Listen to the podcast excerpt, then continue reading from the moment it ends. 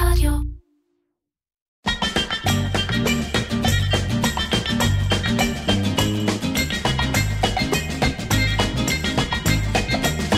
עיר קצ'ר, קריאיטיב פודקאסט, עם מירן פחמן.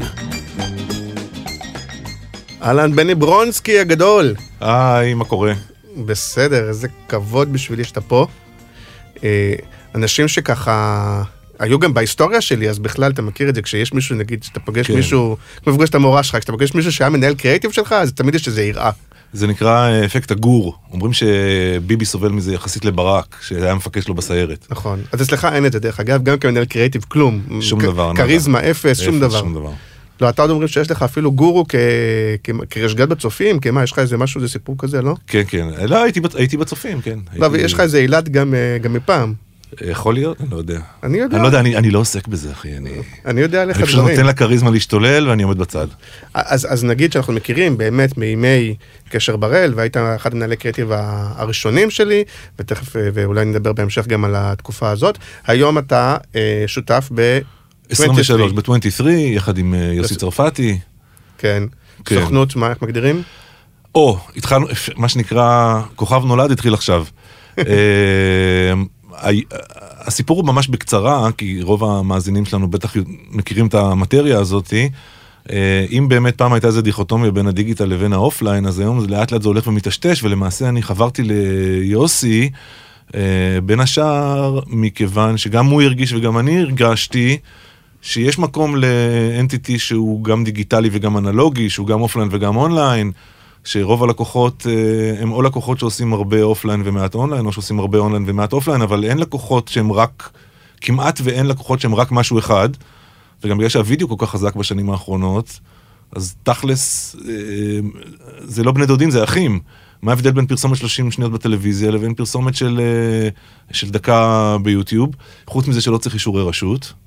נכון, ו- אבל- ולא, אבל- ולא צריך להילחם על כל שנייה, שזה תענוג. אבל יוסי וגם ארז שהיה שותף לו לפניך, הם שניהם באו גם מהפרסום הקלאסי, כלומר זה לא מקרה שהם הגיעו רק מהדיגיטל והם לא יודעים לעשות, הם שניהם פרסומאים קלאסיים שעשו גם סרטים ועשו וכולי. אז לא, אז, אז יוסי הוא פחות, יוסי הוא, הוא איש דיגיטל ממש בכל רמ"ח איבריו. תראה, הוא מבין אופליין כמו שאני מבין דיגיטל, אתה יודע, יש את, יש, יש את הנקודות המסוימות האלה שבהם יש overlap בין שני התחומים האלה, אבל את ה details של זה, איך מפיקים אה, פרסומת לזה, איך מדברים עם הזכיינים, ערוץ 2, הודעות איך נראות, רדיו, דברים כאלה, פחות. זה באמת, אה, אני יודע יותר.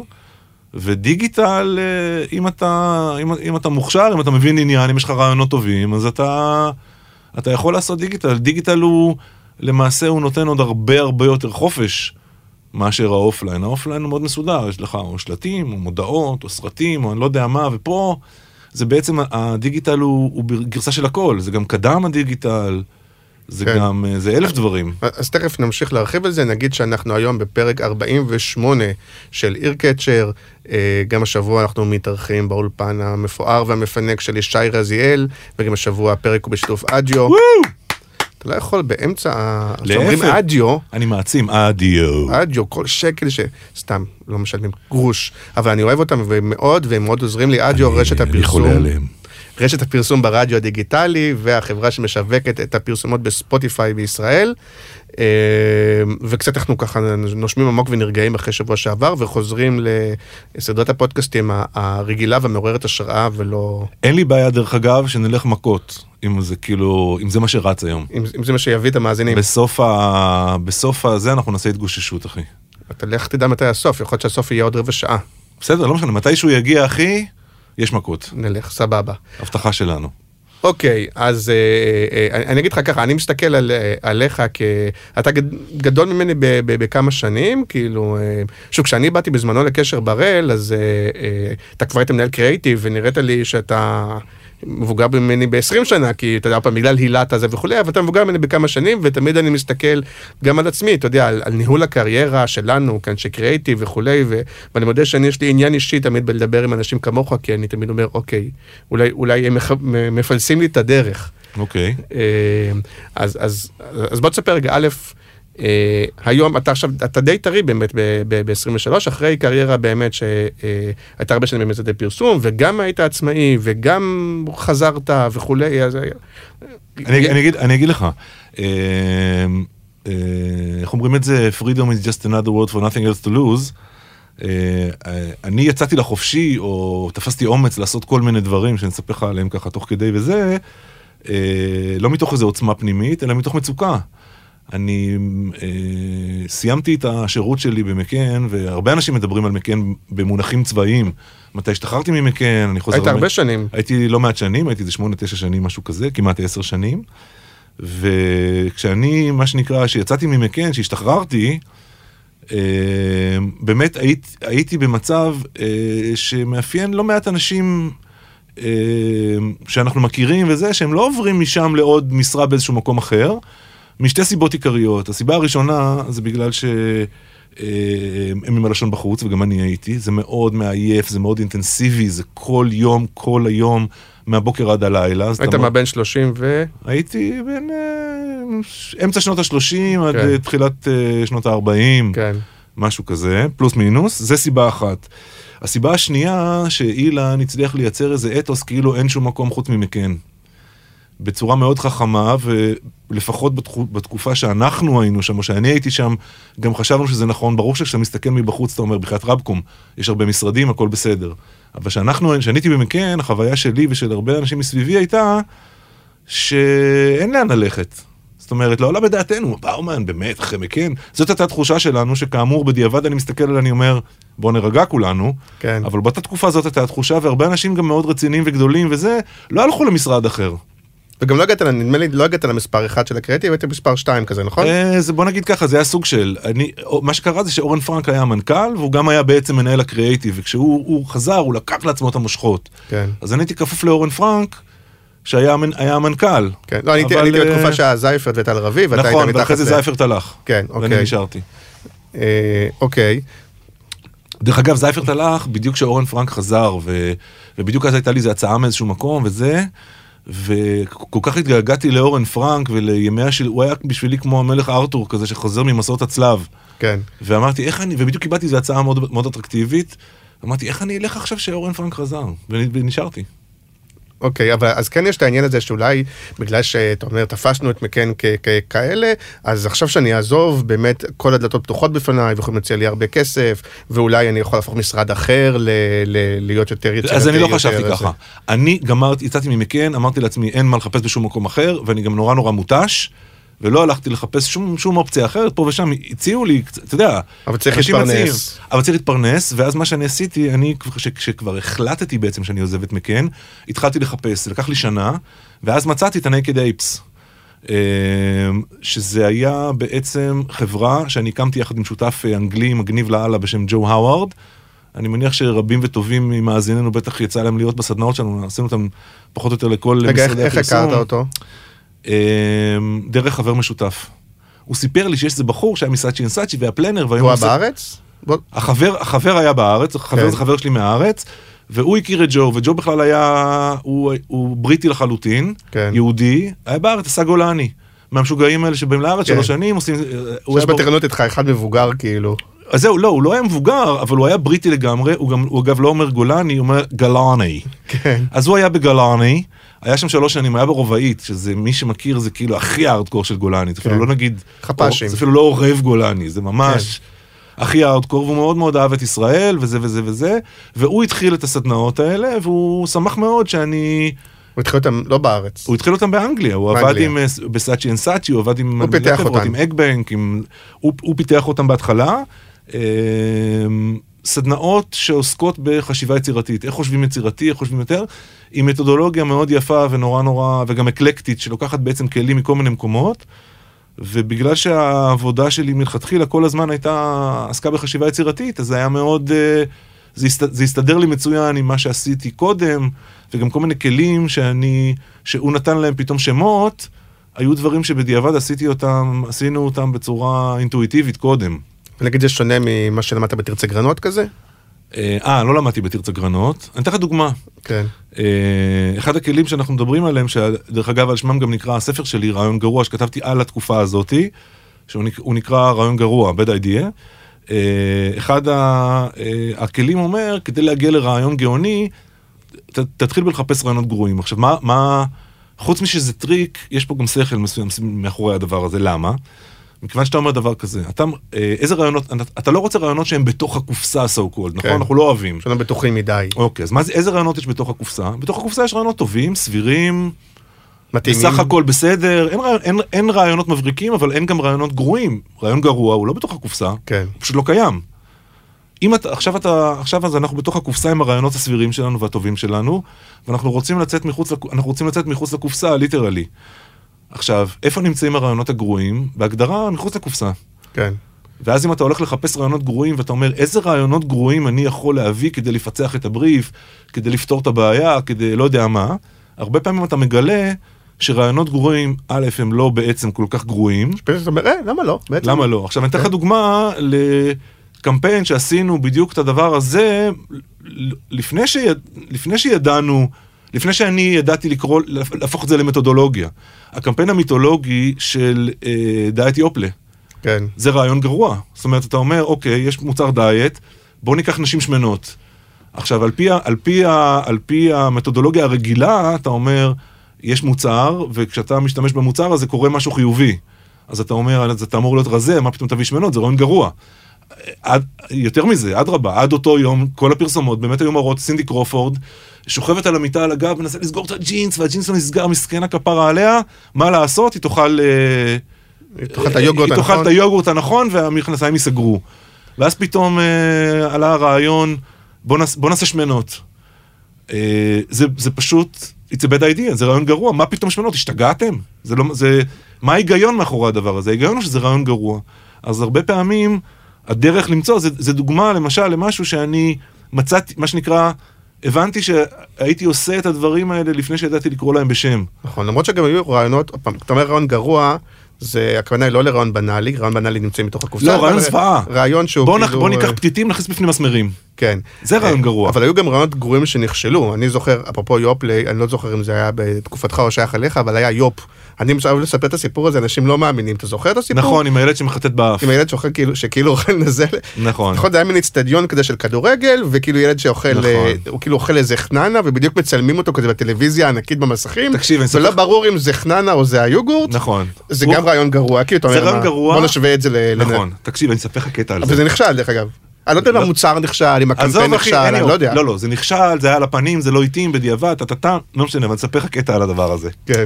זאת הייתה תקופה במקן, שבאמת אנחנו, אה, הניהול והניווט והדחיפה של אילן ואורן, אה, עד הקצה עבדה מאוד מאוד חזק וחלחלה גם ללקוחות, והייתה תקופה של איזה פרידום כזה, שתכף אני אספר לך פרסומת שעלתה, שהיא... שהפרסומת אה, הזאת של היא פינאץ לידה, היא, אה. בדיחה לידה, תכף אני אספר לך. הדוריטוס או מה שזה היה? לא, לא, לא, עם לא. הילד, עם ה... תכף אני אספר לך. היו הרבה. היו הרבה, אבל תכף אני אספר לך משהו ש... מה שנקרא inconceivable, בלתי נתפס שעשו דבר כזה. אני אומר, אני אומר, אני מה שנקרא, אני שם פה עכשיו על השולחן הבטחה, מבטיח לפרוע אותה עוד דקה. פתאום זה עשו, לא אני עשיתי. פתאום זה עשו. לא, לא, לא, לא. אני עשיתי, אני אגיד, לא, לא. אני אגיד לך מה. אני הכי אוהב להתגאות לא, ברעיונות יש, גרועים. פרס, יש פרסום, יש דברים מסוימים שאני ממש, אני, אני, עשיתי כן. לבד, ויש דברים שעשו, מה שנקרא, לידי, תוך כדי, בתקופתי וזה. כן. אז אני אגיד לך, אה, אז הייתה את הפרסומת הזאת שלא פשוטה על הפנים, הייתה עוד פרסומת, מה זה על הפנים? הייתה מהממת, אבל יצאה על הפנים, הייתה עוד פרסומת שגם כן פוצלה לנו בפרצוף, זאת הייתה פרסומת לאסקייפ, על איזה בחור חמוד, שהוא רואה איזה בחורה בצד השני, הוא עובד בגינה או מה שאני כבר לא זוכר, יש את זה באינטרנט. אגב, זה יכול להיות נחמד, סתם אני חושב ככה, שאתה, לחפש את הדברים שאנחנו מדברים עליהם ולשים אותם בפייסבוק, סתם מחשבה. לא משנה. אתה לא תאמין שאני... זאת אומרת, לחפש, אני שאתה תחפש. אני בוודאי. כן. לא, לא. צרפתי, בוא נתחיל את זה על צרפתי. אני יועץ, אחי. הוא איש דיגיטל. אנחנו רק יועצים. לא משנה. פרסומת של, של אסקייפ שצולמה ונערכה ושודרה, שרואים איזה בחור, אה, שהוא רואה איזה בחורה בצד, מעבר לגדר, שעובד בגינה או משהו כזה, ואז הוא מדלג כזה בכיף מעל הגדר כמו אה, עם בפרסומות, המגפה בתחת. והאת חפירה נכנס לו בתחת. ברור. ולא רק שהוא נכנס לו בתחת, אז, אז הוא כאילו נעמד, ואז האת חפירה הוא כמו זנב כזה, ובזמן שהוא מתנשק עם הבחורה, העת חפירה עולה קצת. כן, כמו זקפה. אז עכשיו, ועכשיו אני חוזר, חז... אז אני זוכר שאייל לינור, הוא בא לחדר, לחדר איפה שהראינו את הפרסומות, ישבנו כאילו עבדנו, והוא אומר, והוא הוא הסתכל על שתי הפרסומות האלה שיצאו ביחד פחות או יותר, והוא אומר, חבר'ה, החזרתם מטרה ליושנה. כאילו, החזרתם את הכבוד למקן. עכשיו חכה. עכשיו, עכשיו, הפרסומות האלה, אני אומר לך, זה כלום. ליד מה שאני לספר לך, איזה דברים פסיכיים עשינו באותה תקופה שזה לא, לא נשמע כדבר הזה. כן, אני זוכר את הילד שהזמין נערות ליווי, היה סרט כזה. עזוב, אחי, אתה מדבר איתי על כסף קטן. כן. אני, זה שלוש פרסומות ל- אה, למ- למרקים של סנפרוסט. הם לוקחים ירקות, מצפים אותם בכל מיני תבלינים ואני לא יודע מה, מקפיאים את הדבר הזה, ואז אתה שופך את זה לתוך סיר, מוסיף מים, ואתה בעצם מייצר מרק כמו, כמו מרק מאבקת מרק, אבל אתה מייצר מרק שהוא כל כולו מירקות טריים מוקפאים זה נקרא. כן. אה, ואנחנו עשינו קמפיין נגד מרקי האבקה. לא משנה, בסוגריים אני אומר שאוסם באותה תקופה, זה כמובן, כמובן היו לקוח שלנו, אבל התקציב של המרקי, של האבקות מרק לא היה אצלנו, אז כאילו, לא אכפת לנו. אוקיי. הפרסום, אני לוקח אותך ישר לפרסומת הכי קיצונית. זה היה, תמיד הראינו אה, אנשים מחופשים לירקות, עושים משהו, ואז, אה, וזה הולך ככה, הראו שתי פטריות שמפיניון שזה ילדות, זאת אומרת זה היה ברור, הן היו קטנות כאלה, נמוכות, לא ראו את הראש שלהן, אבל זה שתי פטריות שמפיניון, כן. עומדות, קופצ... משחקות, אה, אה, משחקות חבל. בחבל. עם פטריה שלישית, שהיא גם ילדה, שהיא קופצת, היא קופצת בחבל. כן. ואז מגיעים שני אנשים, במרכאות מתעשיית מרקי האבקה, עם סוכריה על מקל. והילדה הקטנה שקופצת בחבל, רואה את האנשים האלה, הולכת לכיוונם, הם נותנים לה את הסוכריה על מקל, נותנים לה ידיים שני המבוגרים האלה, ומכניסים אותה לתוך אוטו. זאת אומרת, הסיוט הכי... וברקע, איך קוראים לו? אה, עצבני. זהבי עצבני עשה קריינות, והוא אמר סיפורה של אה, פטריית שמפיניון שמצאה את עצמה תכונה וחסרת תקווה בתוך, בתוך אה, מרק מאבקה. כאילו היא יכלה להיות, להגשים את חלומה ולהיות במרק של סנפרוסט, אבל לא, היא הייתה במרק מאבקה. זאת אומרת, אנחנו הלכנו על, על, על ההארד-קור פדופיליה. כן. בסרט הזה, וזה צולם, נערך ושודר. והיה עוד שני סרטים בסדרה, אחד על עגבניה שרוצחים אותה באמבטיה כמו פסיכו, צולם הכל קומפלט, ועוד אחד על אבא, אימא וילד שהולכים ברחוב, ושוב, עוצרת המכונית של האנשים עם החלוקים הלבנים, וחוטפת את האבא, שהוא גזר, לטובת תעשיית אני זוכר. את זה. אגב, אני זוכר את הפרסומות. אתה קולט, כאילו פרסומת על פדופיליה. אז אני רוצה לשאול, כי יכולים אנשים מהצד לבוא, הנה, שני הפרסומאים הוותיקים האלה יושבים, זכוכים מעצמם, צוחקים, נהנים מזה. זה בדיוק מה שהיה רע בזמנו. הפרסומות שלא קשורות לכלום, שאנשים מתנגדים להם, שהם נגד הערכים של החברה, כי היום לא, לא מייצרים פרסומות כאלה. השאלה אם אז היינו מפגרים או שהיום אנחנו טועים. תראה, הפרסומות, הם רגע, לא... אבל היו- הם בשלב לא- הזה נהוג להחמיא על השאלה האינטליגנטית. תקשיב, אני בהלם. בבקשה. לא, אני רואה ש... אני רואה שישי פה מנגב את המצח מרוב הערצה. ישי, הוא בינתיים עושה הנהלת חשבונות, אתה לא לא, מבין. לא, הוא פשוט רושם, הוא רושם כל מילה שאתה אומר. כן.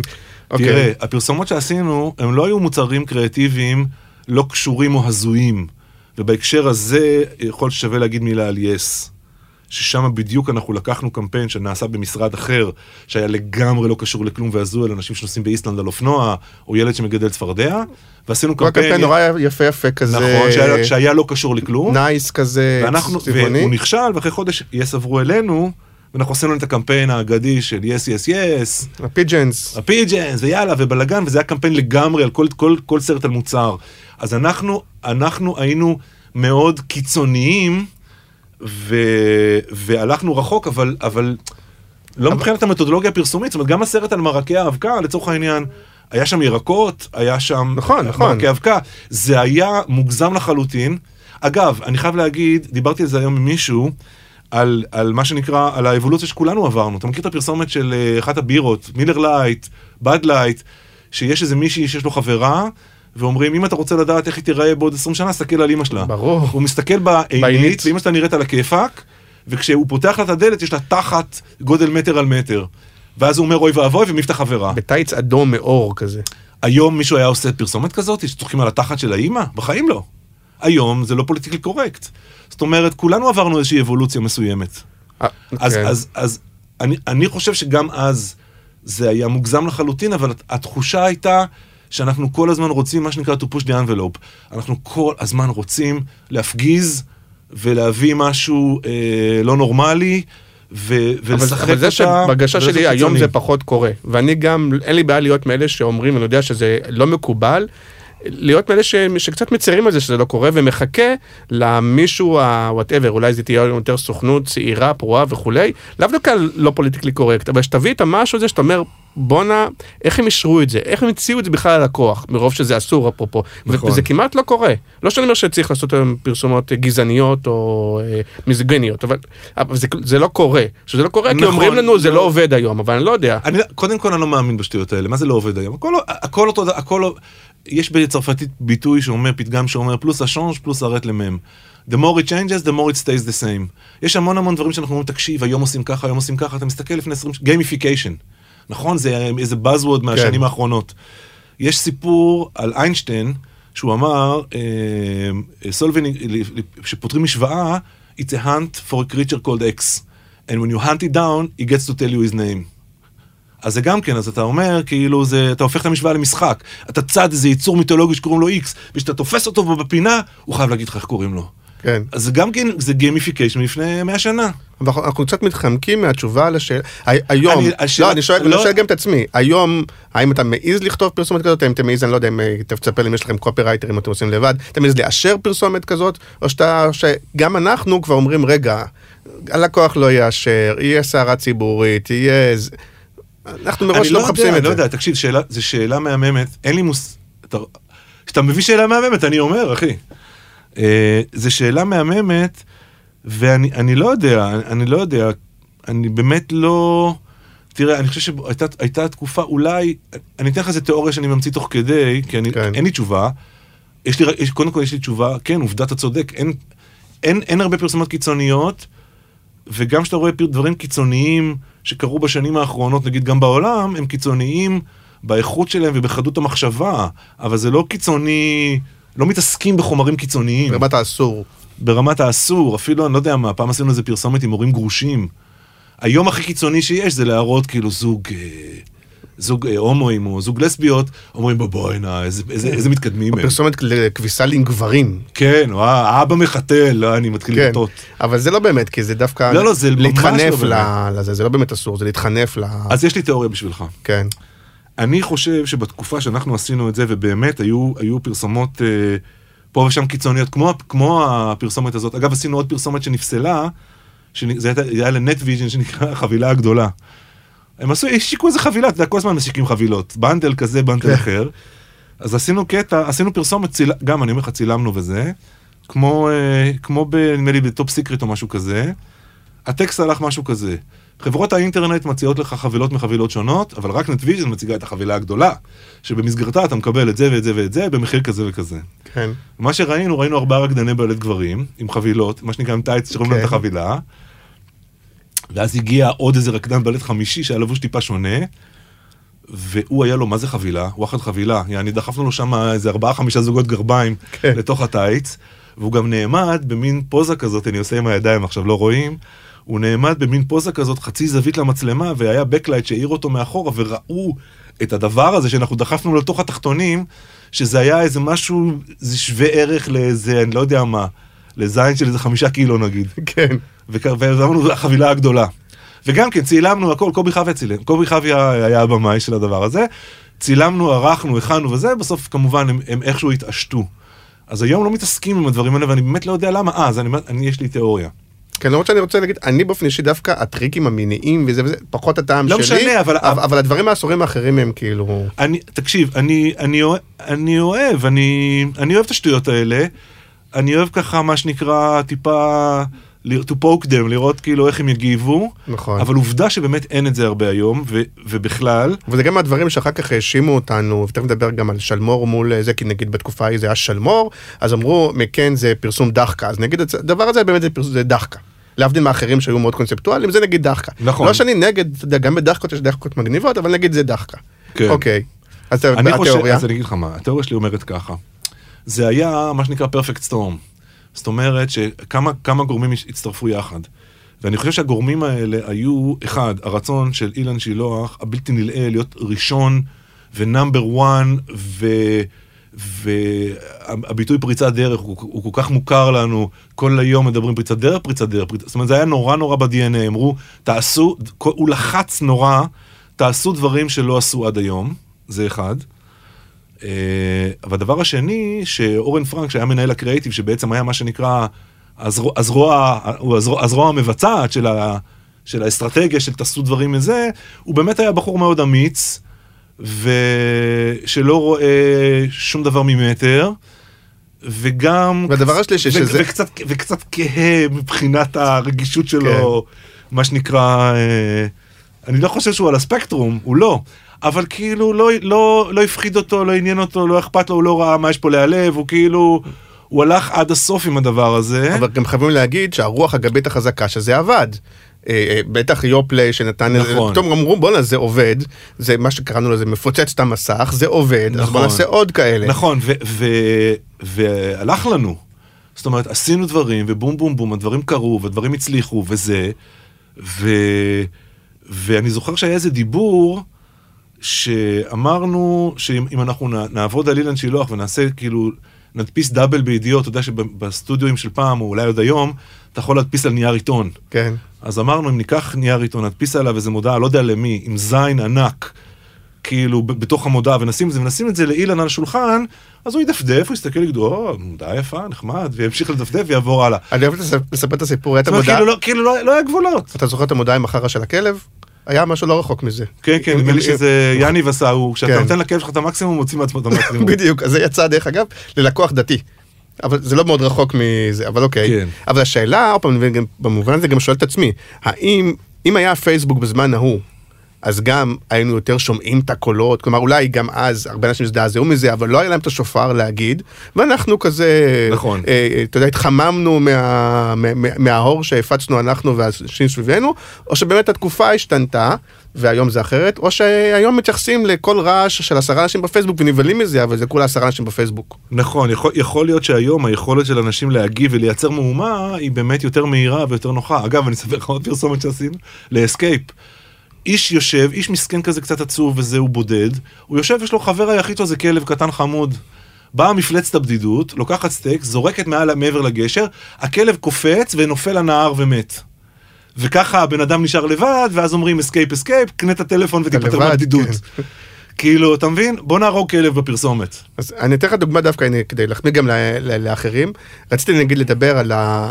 אני לא אדבר נגיד על שולה זקן, שזה דבר שיצר מהומה, ואפשר לדבר עם אתה יודע, כן. יש על זה, אבל נגיד אני אגיד לך על יהושע, בעיניי כן משהו אמיץ שהם עשו, עשו פרסומת עם רבקה מיכאלי שמדברת על המוות שלה. נורא, שזה, נורא מגניב. בעיניי נורא מגניב. עכשיו, נורא מגניב. עכשיו גם אני יכול לספר לך שבסיפור שולה זקן, אה, חלק ממה ש... רמי יהושע באמת הרגיש שבוא בא לי כבר לעשות משהו ש... ש, ש כן, בוא, זה היה חלק מהרוח הגבית שלו. בוא נעשה קצת בלאגן. אז גם רבקה מיכאלי, אז אני לא אדבר על זה כי זה היה קשור אליו אז, אז עזוב, אבל נגיד גם רבקה מיכאלי שלא קשור אליי, אז מאוד אהבתי את זה כי היה בזה משהו אסור, מה פתאום שתדבר על ההלוויה שלה. כן. כן, כן. כאילו בטעם רע, כאילו. כן, ואתה אומר היום בעידן האינטרנט שכאילו אין רגולציה, אין ערוץ 2, אפשר לעשות מה שרוצים, לא אנחנו נהיים יותר שמרנים. נכון, לא עושים, אגב, אני באמת מעניין, אני לא יודע למה. גם אני, שאני אוהב את הדברים האלה וזה, אני מנסה לחשוב מתי באמת או ראיתי פרסומת או, או, או, או אפילו הצגתי ללקוח. ואני אומר לעצמי אולי אני ואתה, אני בן 40 עוד מעט 44 ואתה מתקרב קצת כמה שנים יותר אז אולי אולי עם השנים נהיינו שמרנים אבל למה לא מגיעים ילדים בני 20 וכאילו בוטים לנו בפנים. נכון. כאילו גם כפרי שזה נורא נורא מגניב ולא יודע אם ראית את האחרון ומחופף ובאמת נורא נורא מגניב וצעיר וזה אבל זה לא על גבול האסור כל כך. לא, זה הוא, הגבול הוא, נונסנס. לא, הוא, הוא בודק את הגבולות בהקשר של זה לא קשור לכלום. במובן הזה הוא בודק את הגבולות, הוא אומר בוא, כמה סבלנות תהיה לשטראוס שאני עושה להם דברים שלא קשורים לכלום והם לגמרי לגמרי פרי סטייל. נכון. אבל הוא לא מתעסק בחומרים אסורים, הוא לא בודק את הגבולות, הוא לא מעצבן אף אחד, הוא לא מעצבן... אה, נגיד פעם עשינו פרסומת שצחקה על ש"ס, עם השיניים, אה, עם, השינ... עם, השינ... עם, עם משהו למשחת מרידול, משהו נגד החניכיים הוורודות והשיניים הלבנות, החניכיים מתמרמרות על השיניים הלבנות, והראו איזה ש"סניק, כאילו שמרקידים אותו על הכתפיים ומחזיק את הכיפה. הלכנו נגד ש"ס. כן. וגם כן, זה היה מין טמטום כזה, לפי דעתי, של יניב אה, מלינרסקי, כן. שהוא, שהוא גם, הוא מה שנקרא מגדולי המפגרים, אני אומר את זה באהבה. נזכרתי עליו בזמן פרקנטן. אז הוא גילה ששיניים ברוסית אומרים זובי. זה הגניב אותו, כאילו, הוא לא יכל לזה. יש כאן איזה אימנט שעשו לא מזמן, קצת מזמן, לפני כמה שנים, נגיד את הפרסומת אה, להארץ עם, אה, כן, עם אה, דמות שהיא זין, נכון? זוכר? היה לא מזמן. נכון, זה... לא לא שאנחנו חושבים שפרסומת עם זין זה ה- אתה יודע מה? זה מה שצריך לעשות, אני- אבל... אני- אה, אולי- אולי זאת התשובה שלך, מכיוון שכשאני ראיתי את זה אמרתי, די, נו, חלאס, לא עברנו את הגיל. אבל פע- אבל פעם, כן, וזה... זה... אבל בעולם הטלוויזיה התוכן כן נהיה יותר קיצוני, וכן מנסים לעשות דרמות וסרטים נכון, שהם יותר... הטלוויזיה עצמה הרבה כן. יותר קיצונית. וה- והפרסומות נהיו יותר שמרניות. נכון. מעניין. יפה. אז דיברנו על אה, זה, על ההרצאות שלך ועל הסדנאות. על אז- אז הסדנאות. דיברנו אחד, אז אמרת אחד, בוא נחזור אחורה. אז אמרנו אחד, זה העניין הזה של בוא בוא נתחיל מראות הגרועים. כן. הדבר השני שמאוד התאים לי בתור, לא, לא בהקשר שעשיתי את זה כבר קודם, אלא שזה מאוד, הת- זה מאוד התאים לי בתור בן אדם, אני תמיד מנסה לחפש את, המח... את, ה... את הטוב, את המשותף, אני, אני אה, אוהב לראות דברים משני הצדדים, זאת אומרת, אני באמת, אני בן אדם, יחסית בן אדם שקול, נקרא לזה ככה. כן. אני לא, אני לא, לא בן אדם קיצוני, הוא מתנחל. למרות שאני מתנחל. כן. אה, אני אספר לך סיפור ש... אה, שקרה לפני כמה שנים בסדנה שעשיתי, ל... שעשיתי למקן עם אחד הלקוחות הגדולים שלו. וזה, וזה סיפור על, על איך כשאתה בא ממקום חיובי, אה, הדברים קורים יותר, יותר טוב. אה, עשינו סדנה, ואחד התר, אחד התרגילים, על, על מה שנקרא, אני לא, לא אלאה כי תבין את זה תוך כדי הסיפור, זה באמת לנסות לראות מה, מה טוב במשהו, ולהגיד כן ו ולא כן אבל, ולנסות לראות, לפתח את זה ולראות לאן זה יגיע. אה, בגדול. כן. לא משנה. בקיצור... למרות אה, שזה טיפ חשוב, אני חושב שזה פרק שהם... פרק- רוב המאזינים לא שמעו את ההרצאות שלך, אז אז- אני- תגיד על זה מילה. אני אספר את הסיפור הזה, וזה זה, זה אולי יסביר את הכוח של, ה, של הדבר הזה. אה, זאת הייתה סדנה שלא עסקה בקריאטיביות לשם עצמה, אלא היה בריף על השולחן. ואיך ש... אה, הדרך שבה הייתי עובד בסדנאות האלה, זה הולך ככה. בהתחלה, נגיד אם הסדנה היא של יומיים, אז מקדישים את החצי היום הראשון ללמוד את המתודולוגיה, לשחק כל מיני משחקים ולעשות כל מיני תרגילים שבעצם יוצרים איזשהו, אה, נקרא לזה איזשהו מניפסט, איזשהו ground rules כאלה, חוקים שכולנו מחויבים אליהם, ואנחנו, מה זה מחויבים? אנחנו מבינים למה הם טובים וטה טה טה, ואנחנו כאילו עושים תרגול על יבש, מהמם. איך, אה, איך, החוק, איך החוקים והשיטות האלה והתפיסות האלה טובות לנו, ואז אנחנו בעצם עוברים לעשות brainstorm על הנושא שעל הפרק, תוך כדי שימוש בכלים שלמדנו בחצי היום הראשון. זה, כן. זה, זה ב, ב, במשפט איך, איך עובד כל הדבר הזה. כן. ואז עשינו כל מיני תרגילים, משחקים וזה, וחיפשנו positioning ל... ל, ל, ל, לאחד המוצרים, בתחום, אל תגיד את- המותג, אבל זה יעזור. לא משנה. בתחום המזון, אוקיי. אה, וכל מיני, כל מיני אה, רעיונות, וכל מיני רעיונות ל positioning וזה וזה וזה עלו, עלו על הלוח, ורשמתי אותם על ה flip chart וזה. ואז אחרי שעשינו תהליך כזה ארוך וממצה וזה, אני שאלתי האם יש עוד משהו שלא עלה באופן אורגני במסגרת התרגילים שמישהו רוצה להוסיף ללוח. מהמם. אה, אז מי- אחד, אחד החבר'ה מ- מהמשרד פרסום הצביע, אמר לי, כן, תרשום positioning כזה וכזה. אה, טוב, הסתובבתי, רשמתי. מאחוריי התחילה מלחמת עולם. צעקות, bar fight, אתה מכיר את זה שאנשים שוברים כיסאות אחד לשני על כן. הראש? ככה זה היה נראה. עכשיו, בגדול זה הלך ככה. הצד של הלקוח, של המותג, התעצבנו נורא על המנהל לקוחות שאמר את זה, אמרו, סליחה, נמאס כבר מכם, בשביל מה הבאנו את ה-Naked Apes? כדי שנחשוב פתוח, ואתם חוזרים לאותו דבר, שאתם מנסים לדחוף לנו אותו כבר שבעה חודשים, ונשבר לנו מכם. כן. והמשרד פרסום, מאשימים אותם, אומרים, סליחה, אתם צריכים לשמוח שאנחנו מאמינים במשהו, ושאנחנו, יש לנו אמונה יוקדת ולא אכפת לנו כלום, ואנחנו מסורים, וסליחה, ומה אכפת לנו, היינו יכולים פשוט, מה שנקרא, להגיד, לא אכפת לנו ושלא יהיה. יותר קל לנו לזרוק את זה לפח? נכון, אנחנו מאמינים בזה, ואה, צעקות, מלחמת עולם. כן, ושניהם, כולם צודקים, דרך אגב. כן. אה, אז אמרתי לו, רגע, אוקיי, אוקיי, בוא, בוא, נעשה, בוא נעשה תרגיל. אוקיי, מה? אה, בוא נעשה דבר כזה. אנחנו נפתח דף חדש בפליפ צ'ארט, ואנחנו נעשה ככה, אנחנו נעשה את התרגיל הזה פעמיים. פעם אחת, כולם, כל אחד לפי איך שיושבים, צריך להגיד משהו אחד חיובי על ה positioning הזה, ומשהו אחד חיובי על מה שאמר הבן אדם שלפניו. ואחר כך אנחנו נעשה את אותו דבר הפוך. כל אחד צריך להגיד איזה משהו שלילי, זאת אומרת, לה- להציף בעיה שקי, שקיימת לפי דעתו בתוך ה positioning הזה, חייב להגיד, ו, ושוב, ולהגיד מה הוא אוהב במה שאמר הבן אדם שלפניו, זאת אומרת, כן, להגיד איזה מילה לחזק. טובה. לחזק. עכשיו, אה, למה ידעתי שזה יעבוד? התרגיל. זה המצאת באותו רגע או שזה היה חלק מהמתודולוגיה של אה, זה? זה, בוא נגיד, זה היה הרחבה של המתודולוגיה, המתודולוגיה מדברת באופן עקרוני על להגיד כן לדברים, אבל כן. פה זה הייתה איזה מין אה, יציאה כזאת של, של spur of the moment, זה נקרא. אוקיי. אה, למה ידעתי שזה יעבוד? משתי סיבות. סיבה ראשונה, אין רעיון שהוא רק טוב או רק רעיון רע, זה ברור. תמיד- בכל, בכל רעיון, גם הטוב ביותר, אתה יכול למצוא פגמים גם בדיעבד, זאת אומרת, גם רעיון אדיר שהצליח, אתה יכול להגיד, תראה, נכון שהצליח, אבל שים לב שהייתה פה את הבעיה, whatever. כן. זה אחד וזה ברור. וגם בכל רעיון גרוע יש, מסתתר איזשהו גרעין חיובי. והדבר השני שידעתי, וזה מה שבעצם רציתי לנטרל, זה את השבטיות. זאת אומרת, אם המשרד פרסום דוחף איזה פוזישנינג, ואז פתאום נגיד, אחת ה... הפלנריות הצעירות תגיד, תראו, אני מבינה למה הרעיון הזה הוא לא כל כך טוב. יסתכלו זה עליה. תסתמי, תסתמי את הפה שלך, מטומטמת, תסתמי אותו. את עכשיו, מה שנקרא, אנחנו, אנחנו, זה, תוקעת לנו סכין בגב, הם ככה לימדו אותנו, שבאים. לחדר כולם דעה אחת. מסתערים, נכון. ואותו דבר אצל הלקוח, הם יגידו, פתאום יבוא איזה, פתאום תבוא איזה, לא יודע מי, יבוא איזה מישהו ויגיד, אני דווקא אוהב את הכיוון שאלה מציעים. מה? מה? די, הוא גמור, בוגד, כן. אה, ג'ודס. אז, אה, אז, אבל, ברגע שזה הוראה וכולם חייבים לציית לה, אז זה מנטרל את העניין הזה, כי יפה. זה לא שאני פתאום נהייתי קוקסינל, אני עם הלקוח, אין ברירה, כל אחד חייב להגיד. כן. אז כל אחד אמר משהו, אה, והאנשים מה, מהמשרד פרסום הופתעו לגלות שהאנשים מהלקוח הם משתפים פעולה עם המשחק ואומרים, כן, אין מה להגיד, אני חייבת להודות שזה באמת מאוד, נגיד, חד וממוקד. וכל אחד אמר משהו. עכשיו, זה, זה, זה היה מעורבב. זה אומר, ההוא אומר, היא אומרת, הם הם לא אומר. ישבו במחנות, אתה אומר. לא, לא, לא ישבו במחנות. אבל, אבל ההפתעה הייתה מאוד, פתאום הם ראו, איזה יופי, משתפים פעולה. והדבר השני, וזה, אה, אה, זה אתה מיד תבין בתור בן אדם סופר אינטליגנטי, שאף אחד לא חסין לחנופה. נכון. אף אחד, אף אחד לא חסין לחנופה. זאת אומרת, כשמישהו אומר לך משהו חיובי, אתה אומר, תראה, יכול להיות שהוא מתחנף אליי, אבל עדיין, אבל עדיין הוא צודק. אני בתור בן אדם אינטליגנטי הבנתי את זה. בדיוק.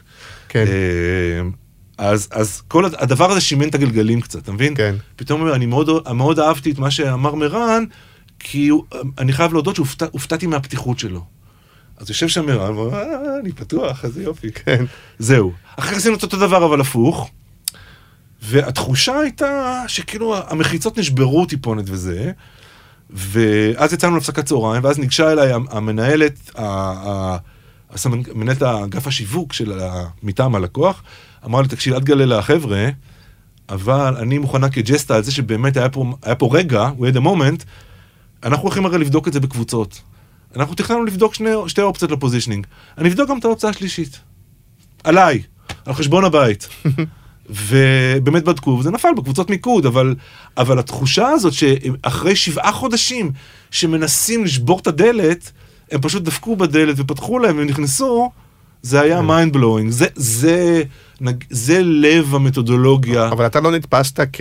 אתה הרי לא באת מהאו"ם, אתה באת מ... אתה לפני שנתיים נכון. עבדת איתם, ואתה... זה... נכון. אה, אה, זה גם סיפור מעניין. כי מי שהביא אותי זה היה לקוח דווקא. זאת אומרת, גם תראה, גם, גם בתור איש מקצוע, אני, אני אומר לך, אני תמיד משתדל לראות את הדברים משני הצדדים, אז לקוחות, בוא נגיד ככה, חלק אוהבים אותי, חלק פחות, זה לא משנה, אבל, אבל סומכים עליי שאני אומר את האמת, שאני, שאני לא מונע מאיזה אגו שבטי או משהו כזה. אז, היה, אז באמת, כשפתחתי את החברה, רוב הלקוחות שלי באותה תקופה היו באמת הלקוחות ששמחו לעבוד איתי, מה שנקרא, זה, עשיתי נגיד, כל הסדנאות של חשיבה מוצרית לאוסם, של חדשנות מוצרית לכל קבוצת אוסם, עבדתי עם תנובה, אה, קימברלי קלארק, בארץ, בעולם, זאת אומרת בעצם כמעט כל הלקוחות שמחו, אה, מה כן. שנקרא, אה, לחזור לעבוד איתך. לחזור לעבוד איתי. ועוד סיפור נורא מצחיק שהיה על הדבר הזה, ספציפית על הסדנה הזאת עם הקן ו... וה- כן. שמה שקרה זה, שהרי הדבר שהכי משרדי פרסום תמיד נורא פוחדים ממנו, שיש יועץ. עכשיו, אה, זה נורא מצחיק. מה שקרה זה שהם הביאו אותי, והם אמרו, "נעשה- אנחנו נעשה סדנה יחד עם, נעשה סדנה יחד עם מקן. אה, ואז אה, הם הודיעו למקן, למנהל, למנהל לקוחות, משהו כזה, הם לא אמרו לו מי, לא אמרו לו שזה אני, כי הם חששו שמא, לא יודע מה. אה, אמרו לו, תקשיב, יש לנו איזה יועץ חדש, ואנחנו נעשה סדנה בנושא קריאטיביות, ואנחנו נפצח את הבריף. אותה סדנה שכמה זמן אחרי זה הייתה הסדנה הזאת, שסיפרתי כן. לך עליה. עכשיו, מקן, מה קרה בזה? נכנס, הדליק אותה נורה אדומה, מנורות אדומות שקלקות בזה, יש יועץ. אז גם יש יועץ וגם אם הם עושים לנו סדנת קריאיטיב סימן שהם לא מרוצים מהקריאיטיב שלנו. בדיוק. אז הם אמרו, אוקיי, תעצרו הכל, תעיפו את היועץ, אילן שילוח בא לעשות לכם יומיים על קריאטיביות. עכשיו, אה, אה, הם התקשרו אליי, הלקוח, אמרו לי, תקשיב, אל תשאל, ומכן, מצופים שורות, הם לא רוצים וזה.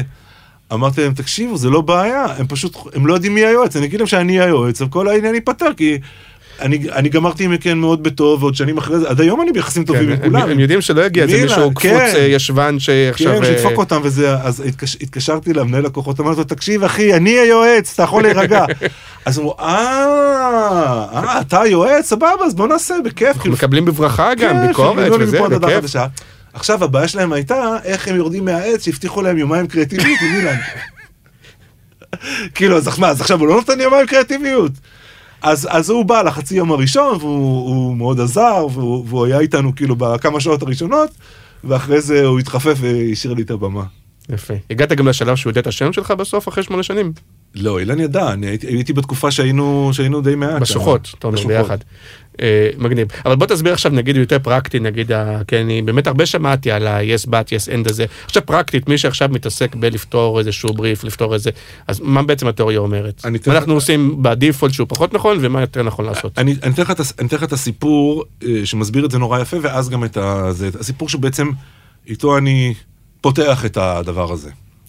אני אומר ככה, שלמדתי לעשות, סיפור לא נכון, זה אני לא למדתי לעשות סקי, אבל בוא נעמיד פנים שאני למדתי, כן. זה ג'ו, שותף שלי, הוא, זה סיפור שלו, אבל אני- בדרך כלל אתה לא נכנס, אומר, אתה גם מספר אותו במבטא בריטי או ש... שלמדתי לעשות סקי, כן. אה, ושים לב שאני גם, אפרופו בענייני מה שנקרא storytelling, שאני מכניס כל מיני עניינים קטנים שנותנים אמינות לסיפור. אם תוכל ללקט אותם. אז כשלמד, כשאתה משקר אתה צריך להשביח את זה. כן, יש קטע כזה שיכול לך down מאוד טוב, כן. לנושא הזה. אז אני, אז ככה, כשלמדתי לעשות סקי, אז כל הזמן הייתי נתקע בעצים. נתקע בעצים, בעמ- בעמודים, באנשים, נתקעתי בכולם. והסקי אינסטרקטור שלי שאלה אותי, why do you keep hitting the trees? אה, אז אמרתי לה, I don't know, you tell me, you're the teacher. אז היא אומרת לי, what are you focusing your attention on? מה, במה אתה מתמקד? כן. אמרתי לה, on the trees of course. כדי לא להימנע מהם. אז היא אומרת לי, and why do you do that? אומרת, so I don't hit them. בדיוק כמו שאתה אומר. אז היא אומרת, and how's that working out so far? עד עכשיו איך זה כן. איך הולך? אמרתי לה, האמת לא משהו. אז היא אומרת לי, why don't you try to focus your attention on the gaps between the trees? וזה כל התורה על רגל אחת. זאת אומרת, כשאתה בא אליי עם רעיון, אני יכול להגיד, תראה, יש לך פה בעיה, ויש לך פה בעיה, ויש לך פה בעיה. ואני יכול להגיד, תראה, בוא נראה מה טוב ברעיון שלך, בוא נחפש איפה הרווחים בין העצים, איפה אפשר לעבור. אני אומר, יש פה בעיה כספית, אבל אני אגיד לך בדיוק מה אנחנו נעשה. אנחנו נביא עוד מישהו שיממן את זה. זאת אומרת, אתה יכול להגיד, כן, אבל אין לנו כסף. אני יכול להגיד, כן, אבל הלקוח לא יאשר את זה לעולם. אני יכול להגיד, כן, אבל פה, כן, אבל שם, ובעצם להראות לך את כל העצים. הלקוח לא יאשר, אין לנו כסף, זה בלתי אפשרי, עשו את זה פעם באיזשהו מקום, זה העצים. כן, למרות שבדרך כלל אולי זה רק אני, אבל המניפולציה היא להגיד, אה, כן, זה רעיון מצוין, ועכשיו אני מוצא את הרווחים כדי בעצם למכור לך את הרעיון שאני רציתי להציע מלכתחילה. תראה, זה, הנושא של מניפולציות, ואם אתה בא ב, בידיים נקיות או לא, זה, זה נושא אחר שתכף אני, אם תרצה אני אגיד עליו מילה. אבל אני אומר, אתה מחפש את הרווחים בין העצים, אתה אומר, תראה, אני, אנחנו צריכים לממן את זה, אני אגיד לך איך אנחנו נעשה את זה, אנחנו, זה הרווחים בין העצים. אנחנו נביא עוד לקוח, נעשה, נעשה, נעשה את זה, אה, נעשה שיתוף פעולה בין אוסם לבין מאוורר סטאר, כן. לא יודע מה. אה, זה קיצור, הלקוח לא יאשר את זה? מה, מה הוא לא יאשר? תקשיב, אני אגיד לך מה, פה צריך לשנות פה, אם נשנה את הדבר הקטן הזה והזה והזה, שהלקוח לא אוהב, אז נוכל אבל לעבור בין בעצם אתה אומר. שכל רעיון, אתה אומר, זה זה כאילו מין דרך לשפר את ה brainstorming, ואתה אומר, ב- נכון. הרבה פעמים ב brainstorming, אז אה, אתה- אומרים זה טוב, זה לא מהר טוב. מדי. נכון. ו- אבל מצד שני אי אפשר על כל רעיון התחלתי להישאר ולנסות את זה, כי אז גם לא מתקדמים לשום מקום. נכון. תראה, אני אגיד לך מה העניין. אה, שום רעיון הוא לא תופס תמיד ולא כל הזמן. הבעיה היא שמכל מיני סיבות, שאני תכף אגיד לך, הרבה יותר קל ללכת לכן אבל. א', יש בזה הרבה פעמים אתה טיפה מוריד את הסטטוס של הבן אדם השני. כן, אבל מרן, אנחנו לא יכולים לעשות את זה ככה וככה, אתה מבין? קצת, ואפילו אם זה קורטוב של הומור, וזה עקיצה קטנה, זה אחד. דבר שני, הרבה יותר קל למצוא את הבעיות, מאשר למצוא את הפתרונות. זאת אומרת, להגיד, תקשיב, אין לך כסף, זה כל אידיוט יכול להגיד. להגיד, תקשיב, אני אגיד לך מה נעשה, בוא נביא את אלה, וביחד נממן את זה, פה כבר צריך להשקיע מאמץ. כן, צריך בת- להשקיע קריאטיביות. זה בתנאי שאתה מבין שהרעיון טוב ויש לו בעיות, אבל הרבה פעמים, נכון. הרעיונות, אתה אומר, בואנה, הרעיון לא משהו. נכון, אז עכשיו פה, תראה, פה כבר נכנס באמת העניין שאתה לא משתמש בכל כלי תמיד וכל הזמן, זה עוד כלי בארגז הכלים. כן. זאת אומרת, לפעמים אתה... לפ- ויש פה גם עניין של עצלות. זאת אומרת, אה, כן אבל אה, זה, לעצ, זה לעצלנים. זה, אני לא רוצה לחשוב, אני פשוט אומר כן אבל, מטאטא את הרעיון, מעיף אותו וממשיך הלאה. ואתה אומר, רגע, רגע, רגע, בוא, שנייה, יש, יש פה, אולי יש פה משהו. בוא נראה, אולי, אולי עלינו פה על משהו, אולי, אולי נחפש משהו. תסתכל למשל על מה שהתחלנו את השיחה, על, על, יופ, על דיאט יופלה. מה הבעיה להגיד? כן, אבל שמנות זה לא יעבוד. כן, אבל הלקוח לא יאשר, הכל נכון. באמת הלקוח באמת בהתחלה לא אישר, ואנחנו היינו צריכים, אנחנו צריכים לשנות קצת את הטרמינולוגיה, אנחנו לא אמרנו שמנות, אמרנו שמנמנות. זה לא שמנות. דניס, איך קראו לה? דניס, כן. נכון. זה לא שמנות, זה שמנמנות, זה שני קילו יותר, זה לא... ואתה מבין? אתה מנסה לראות איך אתה כן גורם לזה, או, או, או למה זה טוב. כי למה זה לא טוב? הנה, אני אגיד לך, כן, אבל מה הרעיון? אם את- אני אוכלת דיאט יופלה ואני נשארת דבה, אז, אז מה, מי צריך את המוצר? אתה מבין? לא בעיה להרוג רעיונות נהדרים באמצעות כן אבל, במקום להגיד, אוקיי, אני קולט שיש פה משהו לא נורמלי, בוא נראה איפה הרווחים בין העצים. גם, אז בוא, אז בוא נתקדם קצת אה, אה, זה. אז זאת אומרת, אתה בעצם בתקופה שבה אתה עושה את הסדנאות זה נשמע לי נהדר, כי זה... נכון. אה, גמר- גמרנו בהתחלה שהיית מדריך בצופים, ושוב, אני גם כמין, בסוף תמיד מדריך בצופים, אז זה גם נורא כיף, כי אתה מרגיש שאתה אתה עוסק בהדרכה, נכון. אה, אתה פוגש את זה, זה גם, אני חושב שהתפרנסת מזה, זה כאילו מין סדנאות שאפשר להתפרנס מהם. אין לזה את הלחץ של המנהלי ה- של- והלקוחות וזה. מה רע? אוקיי, אני אני אענה לך. אה, ה- ה- ה- בין לבין בטח גם עשית פרילנס קצת. כן, כן, לא, זה, החיים, החיים באמת, היה, יש לזה אספקטים נהדרים, והייתי אבא, ואפילו היה איזה רגע מכונן שאני ואשתי כזה קמנו בבוקר, ושלחנו את הילדים, ישבנו, שתינו קפה, ואמרתי לה, תקשיבי, ממי, אנחנו ממש 50-50 פה על האופרציה. אומרת לי, וואלה. וזה זה היה איזה מין רגע קסום, ומיד אנחנו, אז אמרתי, אוקיי, אז בוא נעשה משהו אחר. לא, אבל אז, אני- אז בוא אני- נהרוס את זה. אז אני לא, אגיד כי אני לך, זוכר במקביל, גם היית אחד שכזה, כש... למרות שעוד פעם, במקן היו, לא יודע כמה, 15 צוותים, עדיין יש בריף שלא פותרים וזה, אז עדיין היית מין מישהו שהמנהל קריאיטי מתקשר אליו בסתר, ונותן לך לעבוד על זה במקביל. נכון, כן. היית מין, כלומר, זה לא שאתה יכול נכון. להגיד לי גם, היה חסר לי היצירה, כי גם עבדת תוך לא, לא כדי. עשיתי. אני אגיד, אני אגיד לך איפה הייתה, איפה הייתה הבעיה. אה, קודם כל, אני, אני אגיד ככה, יש, יש באמת שני סוגים של סדנאות. סדנה אחת זה מה שנקרא בוא תעשה לנו יום, תלמד אותנו כלים קריאטיביים. סבבה. זה, זה הסדנאות הקלות יותר, אה, הזולות יותר גם, כי הכסף בדרך כלל בא מה-HR. כן. הסדנאות היותר יקרות והיותר חשובות והיותר מלחיצות, אה, זה סדנאות שבהם אומרים, אוקיי, יש לנו, אנחנו צריכים לפתור את הבריף של קרלו. אנחנו צריכים לפתור את תוכניות פנטה ל-2018, לא יודע מה. כי זה יש עליך אחריות. יש עליך אחריות אדירה, זה גם יומיים או שלושה, זה מאוד אינטנסיבי, זה לוקח המון המון אנרגיה, והציפיות בשמיים. עכשיו, למה הציפיות בשמיים? כי כשאתה בא למכור את זה, אתה לא יכול לבוא לואו-קי. להגיד להם, תראו, אולי זה יעבוד, אולי זה לא יעבוד, לספר להם כל מיני סיפורים, איך עשית סדנה והיא לא כל כך הצליחה. כן. אתה בא, אתה מספר להם, אתה, אתה, אתה מטריף אותם. אתה רוצה גם לקחת להם הרבה כסף, אתה צריך לספר להם סיפורי הצלחה. עכשיו, אתה מן הסתם מספר להם את סיפורי, את כמה סיפורי הצלחה המטורפים שלך, כמו שסיפרתי לך על הקטע הזה עם, כן. ה, עם הזה, שזה באמת, שזה דבר, דרך אגב, שבאמת קרה, באמת היה סיפור הצלחה מאוד זה הרבה מרגש. כסף, אבל זה יומיים שלושה, אבל זה זה, לא... אבל זה לא קורה כל יום, הסיפורי ההצלחה האלה. ובסך הכל יש משהו מאוד סזיפי, ואתה בעצם על הבמה, עכשיו, יש כל מיני, כל היועצים האלה שעושים סדנאות, אז אומרים, אוקיי, עכשיו מתפצלים לקבוצות קטנות, שעה וחצי, לכו תדונו, תחזרו. ואז הוא יושב, הוא עושה, עושה וואטסאפים, מיילים, מעשן סיגריות. אני הייתי ב, אה, ב, בזרקורים יומיים רצוף מאוד אינטנסיביים, או ימים של brainstorming. זה משחק אחרי משחק, אחרי תרגיל, אחרי תרגיל, אחרי תרגיל, והציפיות ממך הם בשמיים, כאמור, כי אתה בנית אותם, כי אתה לא יכול כן. לגבות טונות של כסף אם הם לא חושבים שזה הדבר הכי טוב שקרה להם. אז אתה, אז אתה, אתה מייצר את הציפיות בכוונה. מצד שני הפתרון צריך להגיע מהם, לא ממך. עכשיו אני אגיד לך מה, אה, אתה אומר, הפתרון צריך להגיע מהם, אבל אתה אומר, ואם זה לא יגיע מהם, אז אני קצת... תעזור להם קצת. להם קצת פה ושם. ובאמת הרבה פעמים הייתי יושב וחושב, הייתי מביא, לי כל מיני, הייתי מכין כל מיני רעיונות, או חושב בעצמי על מה זה צריך להיות, למקרה שאף אחד לא יביא את זה, כן. או אני לא יודע מה. זאת אומרת, תראה, גם התעסקתי בסביבה הקרובה שלי. כלומר, לא עשיתי הרבה סדנאות, נגיד, לשוק ההון, שהם אומרים איך נפצח את הדאו ג'ונס, שאני רק יכול לתת להם את המשחקים ואז הם דנים בינם לבין עצמם. כן. אני עבדתי עם חברות מסחריות בנושאי שיווק, אז, אז אתה חיית את זה. היה לי את האינפוט שלי, לא רק בתור מנחה הסדנה שמבין בקריאטיביות, אני גם מבין את המטריה שלהם, אז זה מאוד עזר, אבל, אבל זה היה מאוד מאוד שוחק. ומה שקרה זה שקיבלתי אז פתאום את הצעת הזהב מ-YNR. אז בוא נדבר על זה רגע, כי מהצד, אה, אפשר להתווכח על, על הזהב, כי, עוד פעם, כי למי שלא מכיר, זה היה, yNR בעצם זה היה הגלגול של שלמור, אחרי שגדעון עזב ובעצם הבעלים עזבו, והמון לקוחות, נכון? המון לקוחות אה, אה, הם נחתכו- עזבו, הם דיממו, פעם אני לא זוכר במדו- במדויק, הם דיממו, הם נחתכו לפי דעתי במשהו כמו 80 אחוז.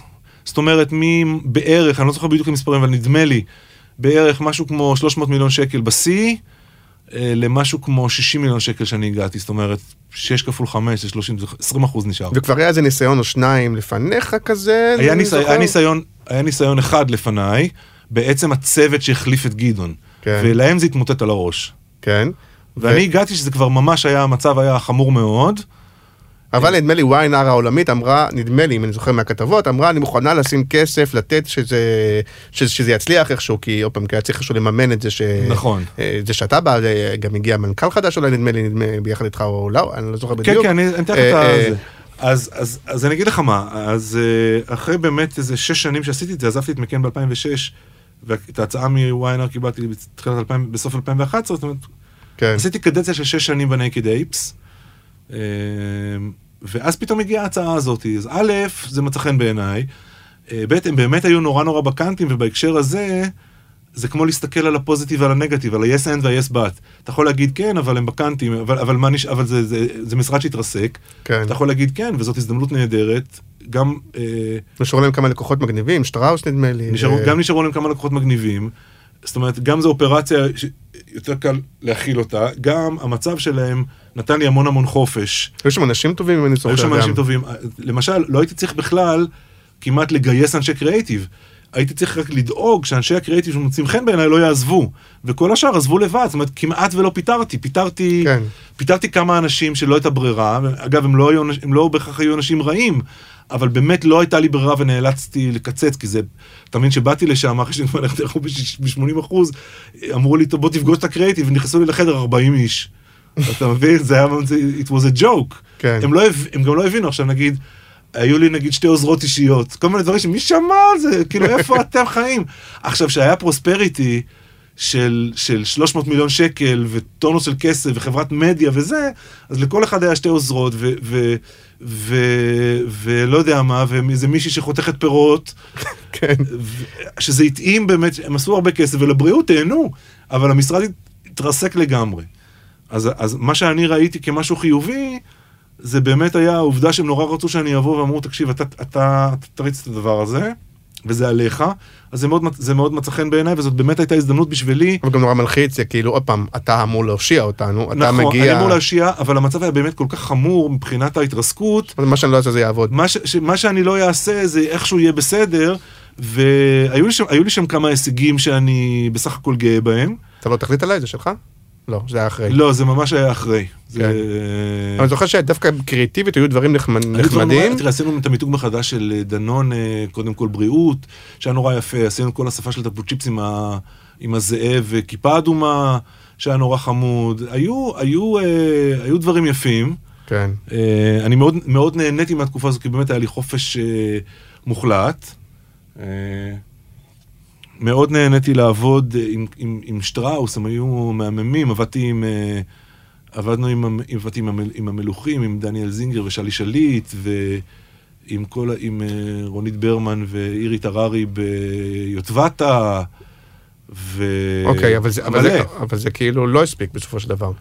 תראה, אני, אני, מה שנקרא, אני אספר את הגרסה שלי, מהמם. אבל, אבל מה שנקרא, האנשים עוד בחיים, אפשר לשאול אותם. כן. גרסה שאני אומר, אומר לך באמת בעין צדק, היא אמינה לגמרי. לא, א', יש שאלה עקרונית, האם קריאיטיב טוב ככל שיהיה, הוא זה שיכול לקבוע שרידות של משרד? יש הרבה לא, דברים שתלויים. אז, אז אני אגיד לך, אני, אני אספר לך מה היה בשטראוס. כי זה באמת היה אה, סיטואציה מאוד מאוד מובהקת וספציפית, נקרא לזה ככה. כן. זה לא כל YNR, כל אחד עם הסיפור שלו. היה שם משהו מאוד מאוד ברור, מאוד מאוד מדויק, עם מנכ"ל אחד, ציון בלס, ומנהלי החטיבות ומנהלי השיווק, ומה שקרה, אה, קרה ככה. אני הגעתי, שטראוס עוד, עוד, עוד, עוד הכל היה אצלנו, שזה היה המחלבה, ואחלה, ויוטבתה, והמלוכים, ויד מרדכי. והתחלתי לעבוד איתם. עכשיו, הסיפור שאני מספר לך, סיפר לי אותו אחד, אחד, אחד מהאנשים שהוא, מנכ, שהוא מנכ"ל היום, והוא באותה תקופה היה מנהל שיווק, והיה שם דיון מאוד מאוד גדול ואסטרטגי ורגשי מאוד, מה עושים עם YNR. עכשיו, היה ערוץ אחד, שזה שלומי מול, אה, שלומי אבנון מול ציון בעלס, הוא דיבר איתו, מה שנקרא מהלב, מגזרי ליבו, אמר לו, תקשיב, זה חשוב לנו, אה, כן, יש משהו אלמנט רגשי אפילו. כן. לנו את חסד נעורינו, ואנחנו נקרא את התחת ואנחנו נעבוד וזה, וזה היה שיקול אחד, ומאוד מאוד חשוב ומאוד מאוד מכריע, כי ציון בלס הוא באמת בן אדם מיוחד ומדהים. הוא גם עבד לאיזושהי תקופה זה עבד. יפה. זה אולי... אז, אה, אז, אז, אז זה צד אחד. מה שקרה, הצד השני, זה שבאיזשהו שלב, כל הדיונים התקיימו, מה שנקרא, במגדל השן, ובא מי שהיה אז אה, סמנכ"ל, סמנכ"ל השיווק, של אחת, אחת הקבוצות, אה, והוא אמר, תגידו, למה אתם לא שואלים אותנו? כאילו, מה דעתכם להתייעץ גם איתנו? מה אנחנו רוצים? מה אנחנו רוצים? אמרו, אתה יודע מה, רעיון גדול, תבואו, בואו, תעשו, תעשו ישיבה. ו... והם אמרו, ו... וגם את ואתה וגם המלוכים וגם יד מרדכי, ואני אני יכול להגיד, לפי דעתי, גם, גם, גם אחרים שבסופו של דבר עזבו, אמרו, האמת שבזמן האחרון הדברים די התייצבו והדברים בסדר. כן. מה שמאוד עזר להחלטה של המנכ"ל, של ציון בלס, זה לא היה רק הכל לב, טוב, בסדר, קחו, תמשיכו לעשות לנו נזק, אבל אני אוהב אתכם. אבל צריך גם להגיד שה- קיבל- שה-DNA השתנה, כאילו, אה, עוד פעם, אפשר להתווכח, נכון. וגם יודעים ש- אה, שלגדעון ולשלמור היה איזשהו DNA מסוים, שהוא גם נכון. היה DNA, אם דיברנו קודם על מקן, וזה היה די קיצוני בצד השני, ו- וזה בסדר, יש מקום לכולם, ויש לקוחות שאוהבים ככה, ויש לקוחות שאוהבים ככה, נכון. אבל זה לקוחות שהתרגלו ואהבו מה שנקרא לקריאיטיב גדעון, ופתאום להם מין קריאיטיב... אה, נכון. אז, אז היה נגיד, נדמה לי צור גולן היה באמצע, שזה עדיין כאילו סוג של צור המשך, גולן היה... אני- המשך תראה, גדעון כזה לא, נגיד. אני, אני רק רוצה להגיד מה שנקרא for the record.